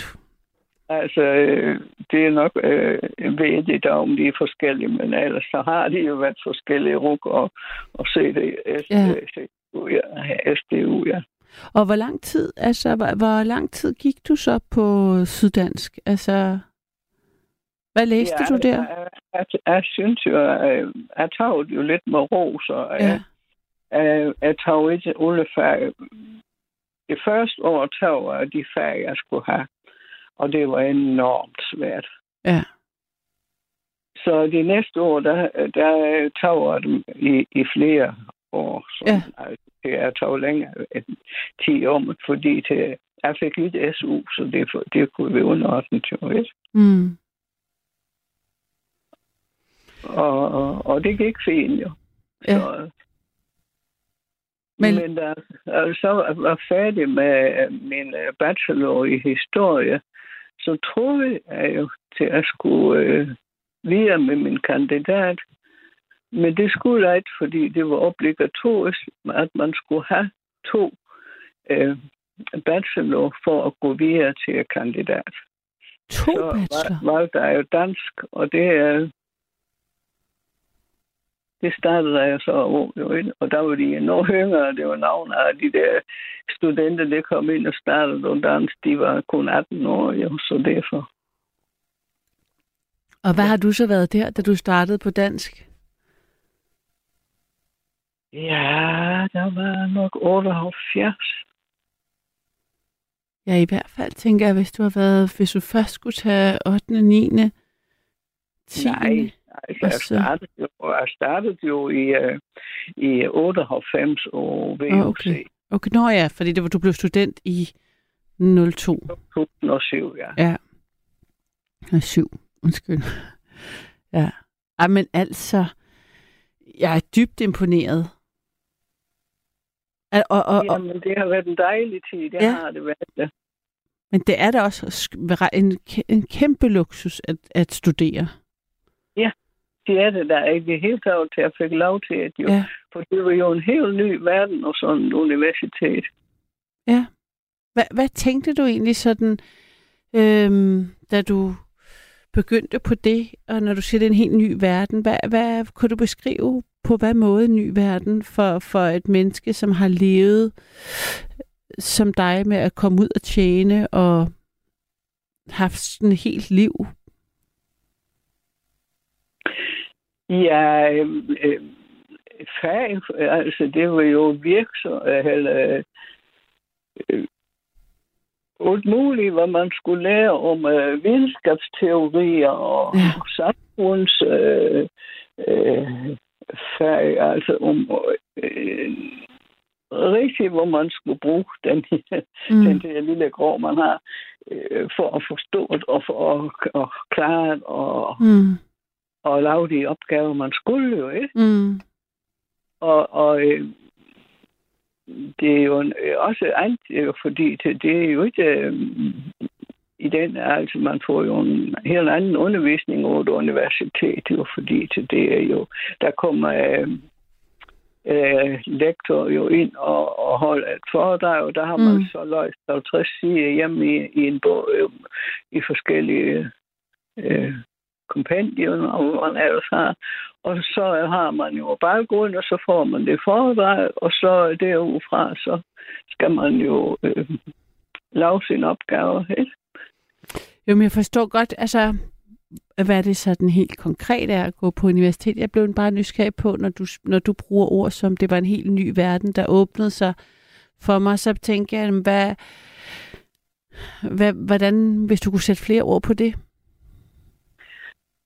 Jamen, øh, videnskabsteori for eksempel, det er jo, det er jo sådan en art øh, filosofi, hvor man skal øh, forstå en hel masse.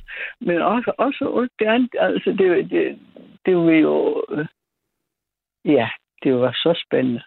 Men noget, tænkte du sådan, at tænkte du, at du ville have haft, hvordan det ville have været, hvis du ikke havde kunne gøre det, da du var, da du var 18 i, og i Ja. 20'erne? Nu Havde du også den slags sådan, tanker, ikke at man fortryder sit liv overhovedet, men tænkte du sådan, kan vide, hvad der, hvilken bane der jeg havde haft, hvis jeg havde startet Ja. dengang? Natur, ja, naturligvis.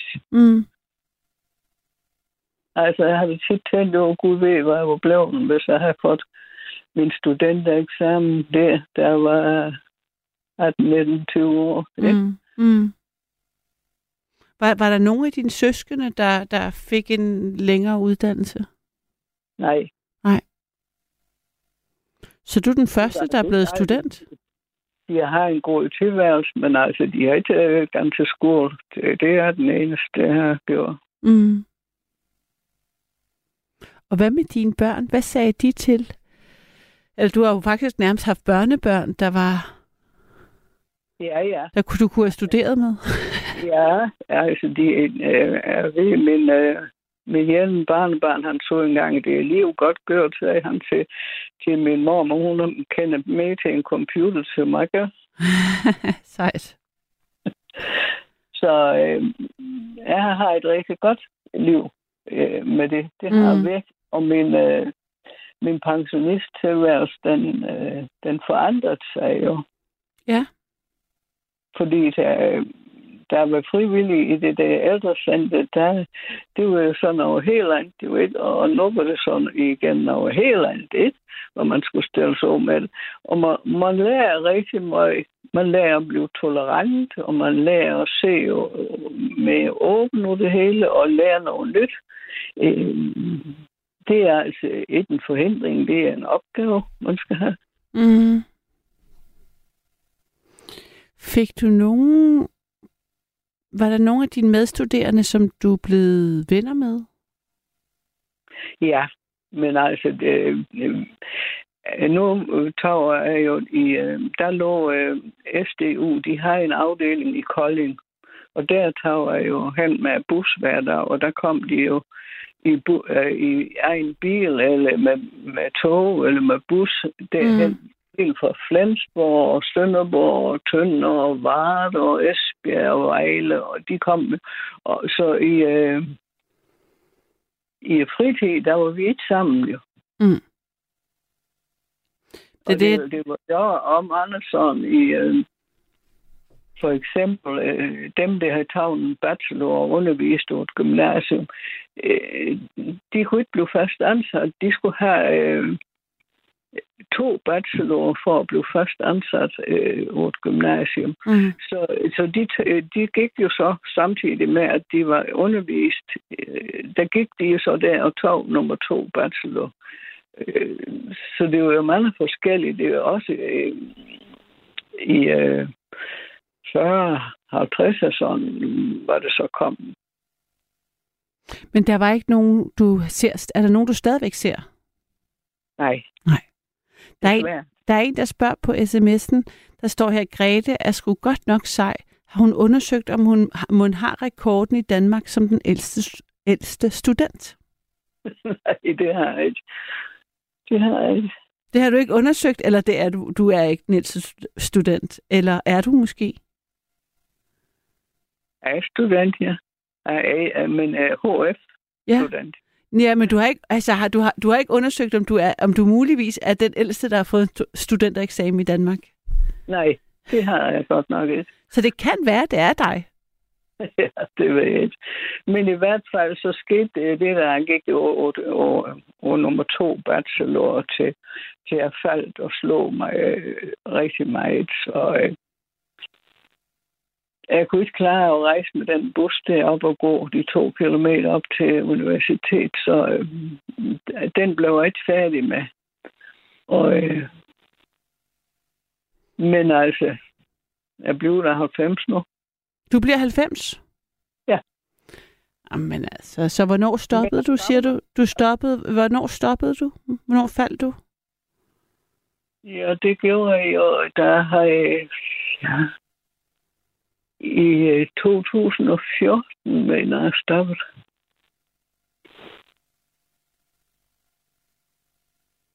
Ja, I 2000, sagde du det? ja, 2014 eller 16. Jeg kan ikke rigtig huske, der så skal jeg til at øh, kigge i mine papirer. Ja, så du Men- har faktisk været øh, på universitetet indtil du var 87, 6-87. Nej, altså, øhm, jeg var øh, 83, der holdt op. Okay.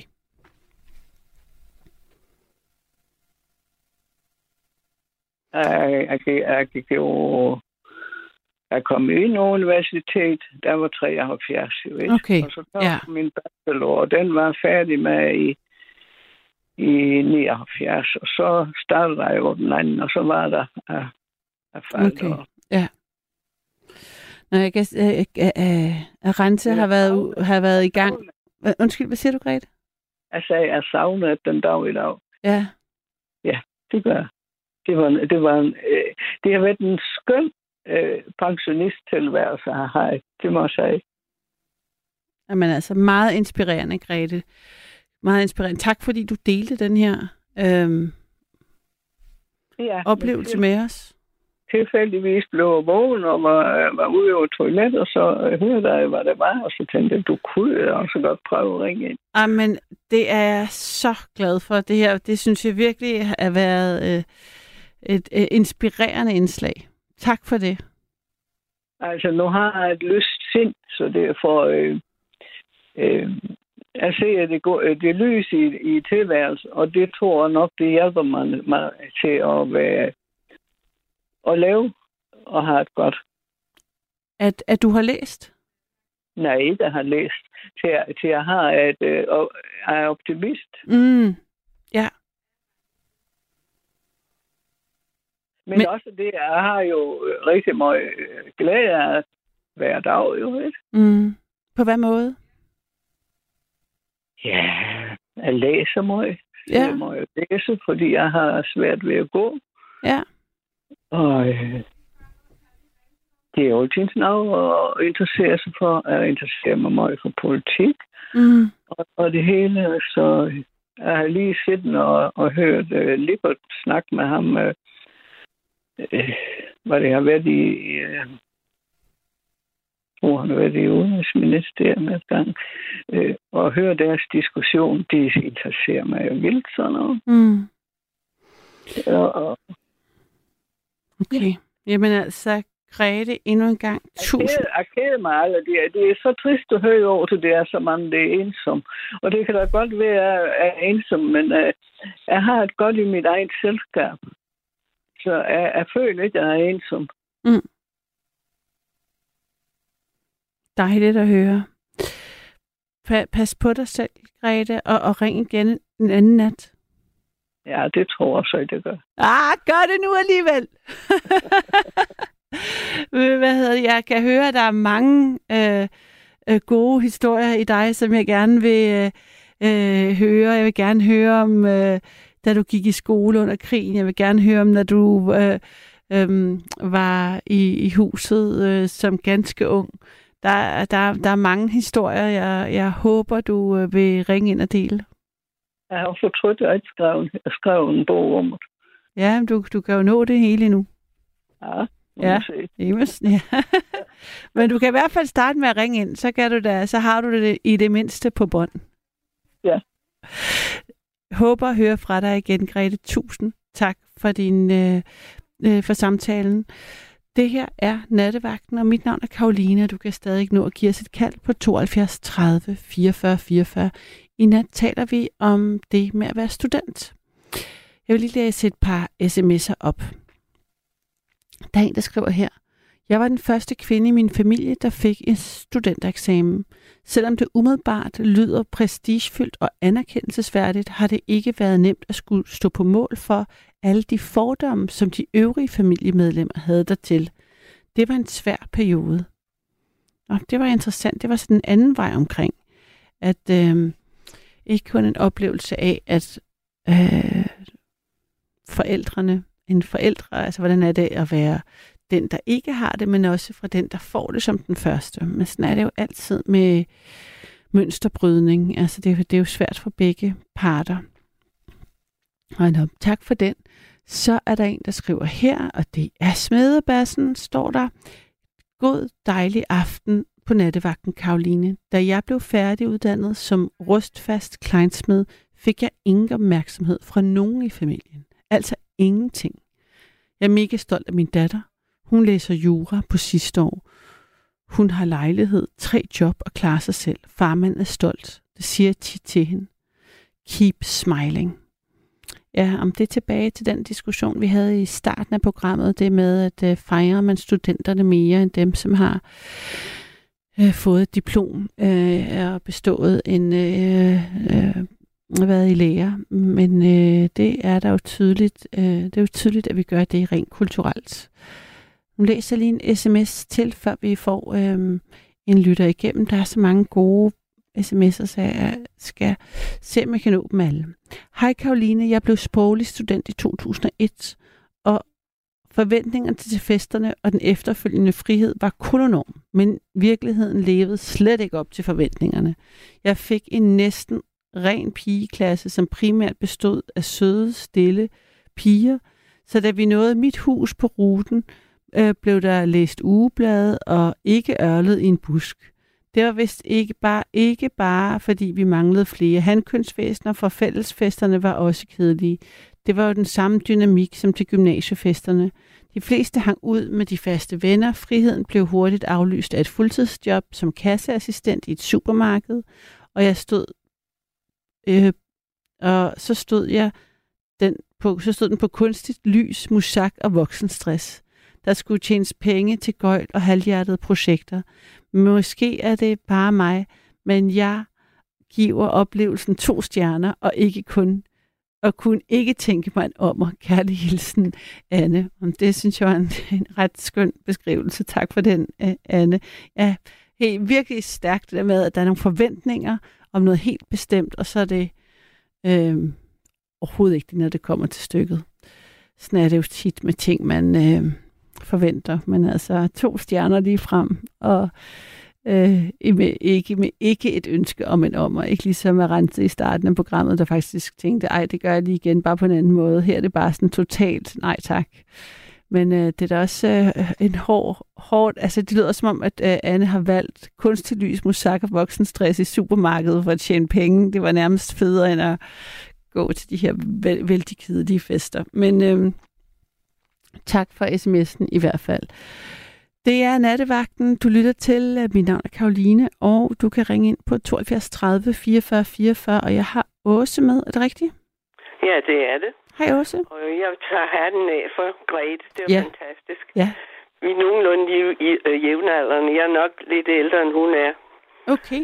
Fordi jeg bliver 92 her til september, nej, til august. Men, øh, men, men jeg, jeg bliver næsten flov, for, fordi min, jeg har jo gået, haft en, en øh, herlig studenter, eller herlig gymnasietid, hvor jeg, da jeg blev student i 50, Mm. der var der vi en 6-7 stykker, der havde fulgt sig helt fra første klasse. Og jeg har haft veninder helt øh, fra min student, fra min skoletid. Øh, Jeg nu er en tilbage, ellers er er de så døde. Men vi, da vi blev studenter, så kørte vi jo i hestevogn. Ah ja. ind til Kongens Nytorv Ah, og løb rundt om hesten. det har jeg jo kun set på film. Ja, det gjorde vi jo altså, når vi boede ude. Øh, altså, nu boede jeg i Gentofte, ikke? Ja. Men altså, det var vel, jeg tog fra Holte, og, og så den vej, øh, altså ind, der gjorde vi det alle sammen. Og vi var jo rundt i alle hjemmene, så godt som. Ja, Så det var en lang køretur. ja det må det have været på hest. Det, det var hest, det, og det ja. var det også. Og, og, øh, men det var meget festligt, og øh, vi sang jo hele tiden og sådan noget. Mm. Men der er en ting, som... Nu har jeg jo både børnebørn og, og børn. Og, så der var en ting, som... som øh, som er- adskiller sig i hvert fald fra, de, fra mine børn og Mm. børnebørn. Der var ikke en eneste pige, der havde fået for meget at drikke. Altså i din tid. Nej, det var der faktisk ikke dengang. Nej. Det tror jeg ikke. Det har ændret sig. Det har ændret sig meget. Til gengæld røg vi næsten alle sammen. Nå, okay. Ja, men det har, det har ændret sig. Altså, drengene, de kunne godt, de drak, og de, de, kunne, de kunne godt gøre. Der var som regel et par stykker, der blev fulde. Men der var ikke nogen af pigerne. Nej. Det var der altså ikke. Og så var vi jo, øh, så, så hen ad morgenstunden, eller der, når vi, når vi havde fest, og så kørte vi på cykel ud til Øresund, og så solen stå op. Havde I også det med, at man skulle klippe i studenterhuen, når man så solopgangen? Vi skrev, vi, skrev, vi skrev i dem. Ja. Vi klippede, vi klippede ikke. Jeg tror simpelthen, vi har vi passer måske lidt mere på vores ting, end de gør i dag. Jeg ved det ikke. Men, men øh, det gjorde vi altså ikke. Vi skrev ind i dem. Det gjorde vi også, da jeg blev stud- student. Ja, Men der ja. klippede vi så bare også lige lidt i den der læder. Fordi kuglepennen var jo lige kommet dengang. Ah, det var ret relevant. Det må nærmest have været det, der startede. Fordi man kunne ikke have et blækhus og en pen. En Nej, det ville også løbe ud i det der stof. Det Ja, er ja, sikkert ja, kun... Øh, for jeg tror, spritbly, sprittus, det ville også løbe ud. Så alt det Ja, jamen, til... det havde vi slet ikke. Nej, nej. Vi måtte heller ikke skrive øh, vores stile til studentereksamen med kuglepen. Det skulle være med fyldpen. Nå. Okay. Jeg ved hvorfor. Ja. Jamen, det, det, var, jamen, det var fordi kuglepennen var lige kommet. Det må du ikke spørge mig om. Nej, nej, fordi det er som om, hvad valget af, hvad man re, sådan remedier virker da helt irrelevant for det, man ellers sådan foretager sig til en eksamen. Det er vel mere, hvad der står, end hvordan man har skrevet det. Jeg ved ikke hvorfor, men øh, måske var det fordi, så skulle vi, hvis vi nu skrev forkert, så skulle vi bruge radervand. Og det kuglepinden kunne jo ikke viskes ud. Mm, okay, så der, der var flere friheder. Jeg, ved- jeg aner det ikke, Nej. hvorfor. Det ved jeg ikke. Men altså, det, det var da meget, da vi fik fyldepinden, vi skulle skrive med. Ellers havde vi jo et blækhus, der blev delt ud, og så sådan nogle, en, øh, et penneskaft med en pen. Ja. Ja, du kan godt høre, at jeg er gammel, ikke? Hvad hedder det? Altså, nu vil jeg bare så sige, nu har Rense øh, lige slået lidt op for mig igen. Hun har så fundet ud af, at der er en i Danmark, der er blevet student som 90-årig. Så der er åbenbart, øh, det er åbenbart sket før. At, Det er flot, det hun har præsteret. ja, virkelig. Men altså, det er jo sådan set et tidsbillede, fordi jeg er jo bare gået direkte fra mellemskolen og i gymnasiet og haft de samme kammerater og blevet student. Mm. Og det var sådan set som 18 år, det var en selvfølge. Men altså, det var det hos mig. Men så havde man jo altså også det, at man havde værsgo at rette efter, hvordan husreglerne var. Du, der var ikke noget, der hed hverken SU eller noget som helst andet. Så du boede hjemme under Det gymnasietiden? gjorde jeg. Ja. Det gjorde vi alle sammen. Altså undtagen, det var på kostskole, ikke? Og var der så, ligesom der så har været en helt naturlighed at gå i gymnasiet, har der så var der også en øh, forventning om, hvad der skulle ske efter gymnasiet for Ja. dit vedkommende? Ja, det var der. Det var der faktisk. Øh, så, så, hvad hedder det? Og jeg begyndte at læse medicin, Ja, men, men droppede ud, og så blev jeg altså farmaceut senere. ja. Når du siger senere, altså hvor lang Nej, tid jamen altså, jeg, drop, jeg gik fra det. når til... Det var Ja. faktisk sådan, og det, det kan jeg godt sige, det er i hvert fald sådan der, da jeg ikke ville læse medicin mere. Jeg havde taget kantusen og læst lidt til første del, og så, ville, så fik jeg at vide, at jeg kunne sætte mig ind, fordi så havde jeg fundet på, at jeg ville være socialrådgiver. Og det tror jeg ikke, det var ikke nogen rigtig uddannelse dengang. Jeg tror, man skulle støtte den sammen. Men så fik jeg at vide, at jeg kunne sætte mig ind på mit værelse, og så, og så kunne jeg tage studenterhåndbogen og finde ud af, hvad jeg så ville. Okay. Ja, sådan var det altså. Og det var ikke unormalt. Og det skulle så ligesom foregå... Der var ikke noget med et fjumreår, hvor du lige kunne få lov til at Nej. tænke over det. Nej, nej, nej, nej, nej. Så du havde sådan et ret stort pres på, at der skulle være en uddannelse. Ja, der skulle, ja, jamen, altså, ja, det var sådan set min mor, der var mest, øh, på, med, det var mest inde på den led. Og det var sådan set, fordi hun var blevet student i 25, Mm. og var så blevet, blevet gift, forlovet, og så gift, og hun sagde altid, hun, hun angrede, hun ikke havde fået en uddannelse. Mm. Ja, okay. Ja. Så der var mange, der var mange forskellige facetter i, i, i det der liv, man havde som ung. Men altså, der var ikke nogen af pigerne, der var fulde. Jeg sidder faktisk, mens jeg, jeg- da jeg ringede ind for at tænke, gud, hvorfor vi jo ikke anderledes end alle andre. Men jeg tror simpelthen, der var jo ikke noget, der hed p-piller eller sådan noget, vel? Så man skulle passe på sig selv. Nej, ja, okay. Det er selvfølgelig det, det er også. Ja, det ved jeg ikke, om det har noget med det at gøre, men jeg tænkte. Ja, det er en god teori. Jeg tror jeg, fordi der var ikke nogen, der var fuld. Det var der ikke. Mm, mm. Vi, vi drak ikke noget. Jeg ved ikke, jeg tror ikke engang, vi drak øl. Men jeg kan ikke huske det, men der var i hvert fald ikke nogen, der var fulde. Af pigerne. Nej. Og hvad husker du ellers om fra den tid? Altså, Glæde. ja. Og jeg har det sådan den dag i dag, når jeg ser nogen, der kommer styr, øh, kørende som studenter, så kan jeg ikke lade være med at tude. Er det rigtigt? Ja, Nå, det var... Så, så har du en øh, rørstrømsk øh, Ja. uge foran dig? ja, det har jeg. Hvis, hvis der kommer nogen forbi her, hvor jeg bor, så jeg møder dem. Det har jeg. Jeg står stille og vinker til dem, og så kommer jeg til at tude. Det er sindssygt. Men det gør jeg altså. Og hvad er det, der får dig, hvad er det, der gør, at du bliver så rørt? Det var sådan, det var så lyk, det var sådan en lykkelig tid, synes jeg. Ja. og sjovt. Det var, vi, vi, havde, det- vi havde det utroligt. Altså, vi havde det pragtfuldt, synes jeg. Så, så du har ikke det pres, du oplevede fra din mor, som, som ikke selv havde fået en uddannelse, så, men derfor ville være sikker på, at hendes børn Nej, det fik var det? ikke for langt så meget andet. Nej. Man skulle passe sin skole, og man skulle få nogle ordentlige karakterer. Ja. Det var, det var sådan det. Mm. Og det, øh, det har jo ændret sig meget.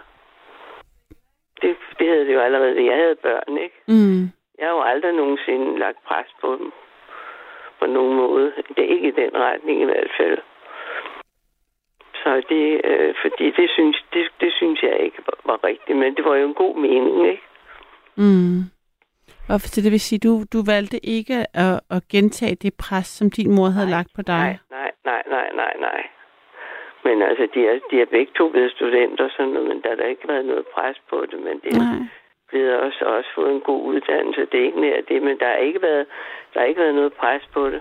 Mm. Det har der altså ikke. De har fået lov at vælge, hvad de vil. Det er sjovt. det var noget helt, det var noget helt andet. Og der var jo, det var jo kun, jeg tror, det var kun da min, øh, min yngste, hun, der begyndte at være noget, der hed SU. Jeg tror, jeg, for hun var livredder en overgang for at tjene nogle penge, men dem kom hun til at betale for mig tilbage igen, fordi der var noget med forældrenes indtægtsgrænse eller sådan noget lignende. Sådan startede det, men jeg ved ikke, hvornår det var, men det må have været omkring det må have været omkring øh, sidst i 70'erne, tror jeg. Ja, okay. Men det, at der er kommet noget, der hedder SU og den slags der, det har jo betydet en utrolig frihed for dem, der er blevet studenter Ja. øh, de, de her år, ikke? Især, altså, måske især til at læse videre, tænker jeg, ikke? Ja, ja, men det var for ellers, altså, man, man, man, øh, når man boede hjemme, så havde man været skulle rette sig efter de regler, der galt. Jeg tror, de fleste stu- studen- studenter stu- øh, bor stadigvæk hjemme. Også fordi det er så dyrt at bo ude. Og så der tror jeg til og med, at der er endnu flere, der går på universitetet, der stadigvæk bor hjemme, fordi det er så dyrt Ja. at bo. Ja. Øh, Men jeg kan huske nogen, jeg arbejdede sammen med, øh, og de, øh, de havde for eksempel børn, som pludselig fik SU, når de blev 18 år. Nå ja. Og, selvom, øh, og det, det var de altså sure over, sådan set. De synes ikke, det var rimeligt, at de, at de fik de der penge. Når de boede hjemme, og det var gymnasiet. Hjemme, Ja. Fordi, øh, fordi øh, de, de beholdt dem vel selv, børnene. Det tænker jeg, jeg ved det ikke. Jeg har ikke, jeg har ikke oplevet det, men jeg har kun hørt om det. Fordi at, at, at de så pludselig, når de for eksempel måske gik i anden G, så pludselig fik, jeg ved ikke om det var 1500 mm. eller et eller andet. De fik, at det var ikke rimeligt. Jeg ved ikke hvorfor, men jeg ved ikke, om det var, fordi jeg opførte sig anderledes, for det var som sagt nogen, de arbejdede sammen med, jeg hørte om det. Og jeg Mm. vidste det ikke. Mm. Men det har i hvert fald betydet utrolig meget for mange, at det SU kom, og de kunne gøre, som, som de ville, ikke? Jo. Det, er- det, er, det er jo en luksus. Skole om lørdagen. Hvad siger du? Vi gik jo også i skole om lørdagen. I gymnasiet eller i folkeskolen? Ja, nej, jeg er i gymnasiet. Nå, altså, hold da nogle af mine børn har også gået i skole om lørdagen. Det gjorde vi. Og vi havde en rektor, som, som øh, hver gang, altså hver eneste gang, at vi havde nogle, der var en, der en lærer, der var syg, og så fik vi matematik. Og det havde, han, havde, han havde timer der. Så vi fik nogle meget høje matematikkarakterer til studentereksamen. Så det, sådan var det. Ja. Men, øh, men øh, det, er, det er sket mange ting. Mm. Det er der.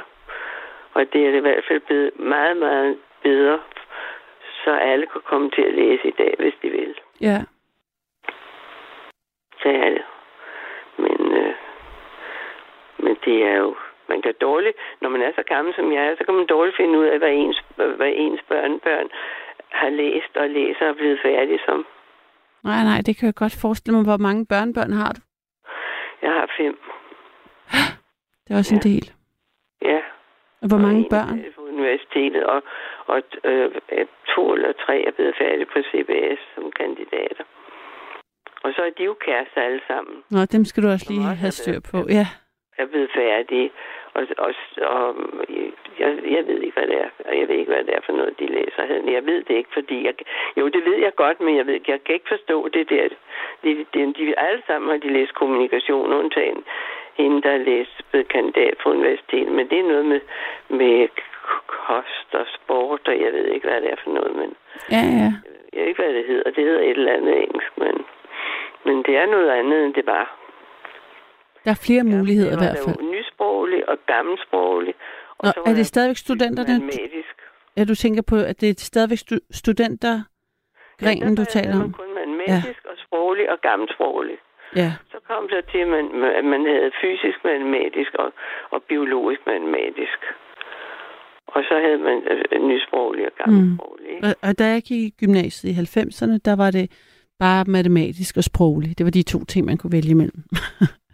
Ja, ja. Så, så nu er der rigtig mange linjer. Man skal vide det meget tidligt også. Øh, kombinationerne, som jo så påvirker. Det, da du, best, da du gik i gymnasiet i 90, så ved du hvad, jeg har, en søn, 90'erne, ja, ja, det var 96. jeg har en søn, der blev student i 75, Mm. og han var biologisk matematisk. Og der var der, og min datter er fysisk matematisk. Okay. Så, og så sagde du, du blev det i 90. Og der var der kun sproglig og, og matematisk. Mm. Mm. Så er det mærkeligt. fordi, fordi det, han blev det jo i, i 78, nej, i 75. Det, ja, det er da også langt fra 90. Ja. Ja. Åh, Nej, nej, nej. 90 er det senere. ja, det er det. Ja, ja. Og Så det- det... det siger du, der kun var nysproglig og matematisk. Det var det i hvert fald på mit gymnasium. Nå, fordi, og, for, fordi jeg mener, de er jo blevet, de er jo blevet studenter før. Ja. Og den ene er blevet, blevet fysisk. Altså, der, man kunne vælge forskellige fag på højniveau, så, det, så, så man kunne ligesom vælge, hvad man havde på højniveau, som gav et eller Ja, andet. de er altså delt op i klasser, ikke rent, Mm. mm. rent biologisk matematisk og rent fysisk matematisk. Okay, Men det er nok været forskelligt fra gymnasier til gymnasier. måske. Jeg var, jeg var gik på Danmarks største, næststørste gymnasium på det tidspunkt. Ja. Ja, Nå. ja, ja. Nå, men ved du hvad, det var sådan set kun lige et tidsbillede. Ja, tak også. Jeg, når, jeg vil lige nå en til. Er det okay med dig? Ha' det godt. Ej, hvor var det dejligt, du ringede ind. Tusind tak. Hej. Tak. Hej. Det her er nattevagten, og jeg når lige at tale med Lene også. Er det rigtigt? Ja, hej Karoline, det er Lene. Hej Lene. Ja, jeg synes, at jeg kun hørt med i kvarter, og den her gang lidt længere. Altså, jeg så først vil jeg gerne lige sige til, at jeg så egentlig det, jeg kunne høre grine, da du sagde det. Du sagde det med den mørke ældre dame lige tidligere. Og hun var, hun var lidt, du misforstod, hvor hun har gået i, på universitetet henne. Ja, jeg synes, du troede, hun sagde Øh, RUK, fordi jeg selv havde ja. gået på RUK, og jeg havde hørt om RUK. Jeg ved ikke, hvordan det er Syddansk Universitet. Øh, Jamen, det var så, for mig. så- du sagde, du sagde, så sagde du, åh, når, når, når, når, når, du sagde, uha, nej, jeg troede, det var RUK. Så tænkte jeg ved mig selv, den skal Karoline ikke slippe afsted med. at Har hvad? gået der? Ja, ja, ja, jeg er gået på RUK.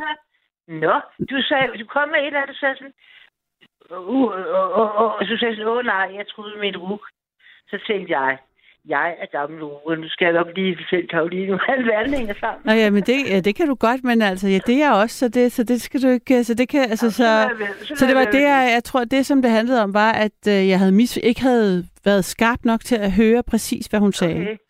Men, Ja, okay, øh, ja. men jeg har både haft en tilknytning til Syddansk Universitet, som hun havde gået på, hvor, altså, men det som ligger i Odense, syd for Odense, ja. Ja. ligesom syd for Odense, hvor jeg har været jeg er ekstern lektor, hed det så fint på et tidspunkt, og så øh, Aha.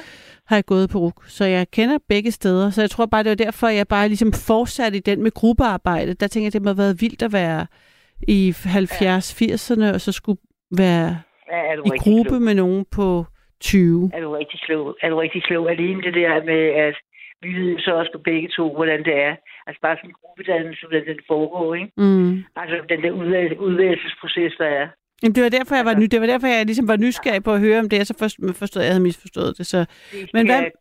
Hvad med dig, Ja, Line? jeg, jeg, jeg, jeg, har, jeg vil ikke tale mig selv, udover at jeg selvfølgelig er student. Ikke?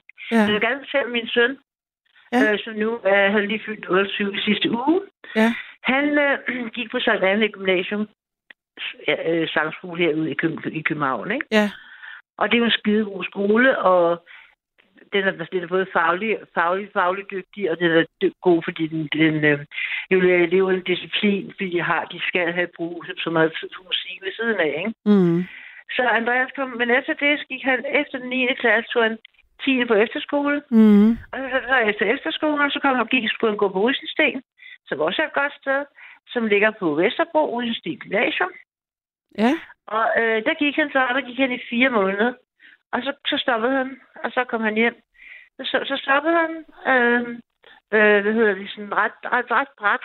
Ikke, altså uden noget, jo, jo han havde lavet en, en, han havde lavet en prøve, kan jeg huske, som egentlig var gået godt, men så mente en af hans undervisere noget med, at han havde snydt eller et eller andet, så jeg, det gik jeg ikke så meget op i. Det, jeg gik op i, det var, at han kom hjem og sagde, at, øh, at nu ville han ikke gå der mere. Og så blev jeg fuldstændig så galt på mig i mit liv. Karoline. Okay, og hvad, hvad gik han i for en klasse, siger du lige? Nå, det var første G. Det var første G. Han, gik, ja, han gik, han gik der. Nu sagde han, han, han, gik, han, gik, han tog efter, efterårsferien med, altså en måned, tror jeg, ikke? Mm. Og så kom han hjem, og så, sagde han, så fortalte han mig, at, at det gad han ikke, eller et eller andet, ikke? Som sådan på sin- på sin sædvanlige måde. Og jeg fik tættet fuldstændig ud, ikke? Jeg skreg, og jeg hylede, og jeg, jeg græd, og jeg skældte ud, og jeg skammede ham ud, som jeg også sagde til renset. Noget af det, jeg kan huske, jeg gjorde, det er, at jeg skal huske, at jeg stod og sagde til ham, jeg sagde til ham, at jeg, jeg, jeg, skam, jeg skammede ham virkelig ud, ikke? Jeg sagde, er du klar over, at så er du den første i familien, der ikke er studenter? Mm. Alle andre, du ved, siger jo, you who do it ikke? Det her, det er så, han er så den første, der ikke var blevet, ikke? Altså, der sagde, din mormor morfar blev, jeg blev, din, din moster blev, vi er alle sammen blevet, ikke? Og han var bare, du ved, sådan, vi kunne, jeg kunne slet ikke kommunikere med ham. Og så blev jeg stået på i hvert fald en uge eller et andet, hver gang, jeg kunne slet ikke, du ved. Så sagde han til mig, så sagde han til mig, ja, mor, det er jo, det, ja, min mor, øh, det, hvad, jo- hvad nu, hvad nu, hvis det slet ikke er det, jeg har lyst til? Og så kan jeg huske, at jeg sådan, så ikke, ikke sådan lige med det samme, men så ligesom fik luften ud af ballonen, ikke? Jeg har bare hele tiden taget sådan en selvfølge, ikke? Ja. Nu skulle han, da, da jeg skulle i gymnasiet, og så skulle han have en videregående uddannelse, og så blev det en lang uddannelse eller en på universitetet. Det kunne jeg så selv ikke over ligge og rode med. Men studentereksamen skulle han da have, ikke? Mm. Og så skete der det, det forunderlige. Han er virkelig gået sin egen vej. Så skete det så forunderlige, at han... Så sagde han, okay, men det er jo ikke, så kan du simpelthen noget andet at lave. Du bor her, og så må du tjene nogle penge, og Mm. altså, du skal komme og være med til at betale for din mad, ikke? Altså, du er, er du ved at være voksen nu, ikke? Kan du godt gøre. Og så, på- så, så sagde han, at han havde sådan nogle forskellige ah, møgjobs, som sådan nogle, du ved, øh, øh, til, til, til marketingselskaber og det der, ikke? Mm. Det der. alle de her dårlige, ufaglærte jobs, man kan få, ikke? Og så øh, kom jeg hjem til ham, og så, så på et tidspunkt styrede han til. Han ville rejse til Kina, fordi hans daværende, daværende kæreste var et halvt år til Kina på sådan et, øh, ja, sådan et slags arbejdsophold. Og så sagde han, det kan du godt gøre, Andreas, øh, men jeg har jo bare ikke penge til at betale din billet. Øh, og så sagde han, at havde han købt den, skulle han bare have nogle penge og have med ned. Mm. Og så sagde jeg, Nå, så sagde han, det, så sagde jeg, det, så sagde han, jeg, kan- så sagde jeg, jeg selvfølgelig godt låne dig nogen, men jeg har ikke råd til at, altså, at give dig en, en portion penge, du kan simpelthen vel? Mm. Og så sagde han til mig, jamen, jeg, det, jamen, øhm, jamen, jeg, skal, jeg skal faktisk, øh, jeg skal faktisk til samtale i morgen. Øh, fordi en, og så nævnte jeg et navn, jeg ikke kendte fra alle de der, du ved, alle de der, øh, den, der, den der ret store omgangskreds, øh, unge i den alder, alder kan have, ikke? Altså, man kender en, der kender en, og så lige Mm. pludselig kender man 10 og i 5, ikke? Og så sagde han til mig, at det er fordi, han arbejder han nattevagt nede på Hotel Admiral i Nyhavn. Det kender du det? Ja. Ja, altså et hotel, ikke? Nå. Mm-hmm. Og der var jeg kendt så en, der arbejdede, og så sagde jeg til ham, jeg kender også godt det sted, for jeg kan huske, dengang det åbnede for, dengang jeg var ung. Øh, jeg, jeg rendte rundt dernede, Nå, det var en anden historie. Øh, de havde været enormt godt, enormt god bar dernede, kan jeg huske. Mm-hmm. Nå, men det fortalte jeg Andreas havde gjort. Det var fedt på et tidspunkt. Så øh, sagde jeg, det er fint, Andreas, så held og lykke med din skat. Og du skal bare lige huske at sige, at til samtalen, at du øh, skal rejse om halvanden måned og være væk i tre måneder, ikke? Ja, tre, Mm. i tre uger. Fordi det er planlagt, at du har købt en flybillet. En flybillet. Og så blev jeg sådan alligevel lidt glad, ikke? Øh, Efter jeg sådan havde været virkelig, jeg, hvor var jeg var så, jeg var så vred på, det var lige. Så sagde jeg til ham, du skal bare huske at sige, at du skal være væk de, de uger der, ikke? Og så blev jeg lidt, lidt glad, fordi så sagde han, jamen selvfølgelig mor, ikke? Mm. Er der ikke noget med bare at sige ja tak til jobbet, og så tjene nogle penge, og så fise afsted uden at sige noget, ikke? Så han tog til Kina, og så kom han hjem, og så var han så ansat der. Så har han så været ansat der i, indtil, øh, siden da, og har langsomt, uden at tage egentlig... Altså, jeg har aldrig nogensinde gået på, på CVS, eller øh, Mm. mm. nogle, på nogle handel- handelsskoler, eller noget. han har bare langsomt øh, arbejdet sig frem og op og hen. Øhm, uden at være, han, er ikke, han er egentlig ikke rigtig ambitiøs. Han kan godt lide at blive udfordret. Men han er ikke, han er ikke ambitiøs som sådan. Sådan betragter jeg ham ikke som Mm. menneske. Mm. Øh, men så er han så blev han, så fik han en, en lidt højere stilling, og så fik han nogle, fik han nogle, nogle erhverv. Jeg kan huske blandt andet, at han på et tidspunkt blev, så han skulle være sådan, øh, den daglige leders højre hånd, ikke? Mm.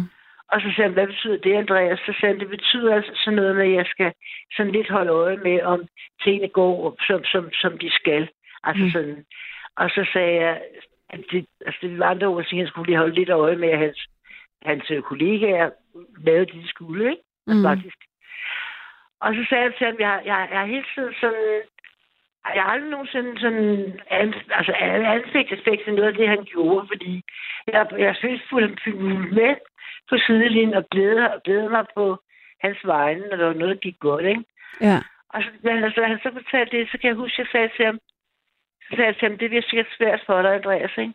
Og det havde han allerede tænkt over. Han siger, ja, det bliver svært for mig, fordi jeg kan jo enormt godt lide dem alle sammen, ikke? Altså, det er svært at få den der rolle og med, at han pludselig skulle til at i rette sætte dem, ikke? Mm. Øh, så han havde altså hele tiden haft sådan... Lene, jeg vil bare lige sige, at tiden bliver ved at løbe ud, så hvis bare Ja. sådan, hvis du har noget, der ligesom, hvis der er en, hvis du skal nå til en pointe, så tænker jeg, at det er jeg nu. Nå, jeg skal nå til en pointe her, så han har så siden kom hjem og sagde, nu er han leder. Øh, fordi den tidligere leder har fået et, job øh, op på et hotel i Hillerød, øh, som han som en tæller på hans hjem. Så nu er han altså front of house manager på Hotel Admiral i Nyhavn. Og det er det højeste, han kan nå. Så nu er han kommet tilbage til, hvor han startede. Hvad? Jamen, han, nej, han tiden været dernede. Nej, nej, nej. Han har været dernede og arbejdet, ikke? Og så han så langsomt fået flere og flere øh, øh, værv mm, tildelt, ikke? ja, Nu har han så ind som leder dernede. sådan. Og så sagde jeg til ham, så det lige nå at sige det hurtigt, at der var der ikke, han har jo ikke storhedsvandhed. Så sagde han, også, Andreas, fedt, så sagde han, så, sagde han, så slipper du måske for de dårlige vagter med at, og møde fra, fra 7.15, ikke? Så jeg, ja, sagde så mor, og så får jeg mit eget kontor. Det var så det, jeg mest jeg gjorde indtryk på ham. Og så sagde jeg, det er fedt, Andreas. Eget kontor, eget kontor, eget telefon. Og så, så kom de væk til at grine, ikke? Så Mm. det er jo ikke, altså han har aldrig nogensinde sagt, det kunne jeg skide godt tænke mig, eller det skulle jeg godt Mm. tænke mig, ikke? Det er slet ikke det, det, er slet ikke det, har drevet ham. Så, så man kan sige, at det, at han ikke fik en studentereksamen, betød ikke, at han ikke har kunne... Han har faktisk lavet det, han havde lyst til. Og, Præcis, Karoline. ja, Det er det også det. derfor, jeg kan huske den formulering endnu, ikke? Men det, det er slet ikke sikkert, det er det. ja. det Lene, nu er tiden gået, så jeg bliver nødt til at være lidt hård her for at sige godnat det er til dig og til alle jer derude. Tak fordi I lyttede med. Vi høres ved igen i morgen. Pas på jer selv. Ind. Du har lyttet til en podcast fra Radio 4. Find flere episoder i vores app, eller der, hvor du lytter til podcast. Radio 4 taler med Danmark.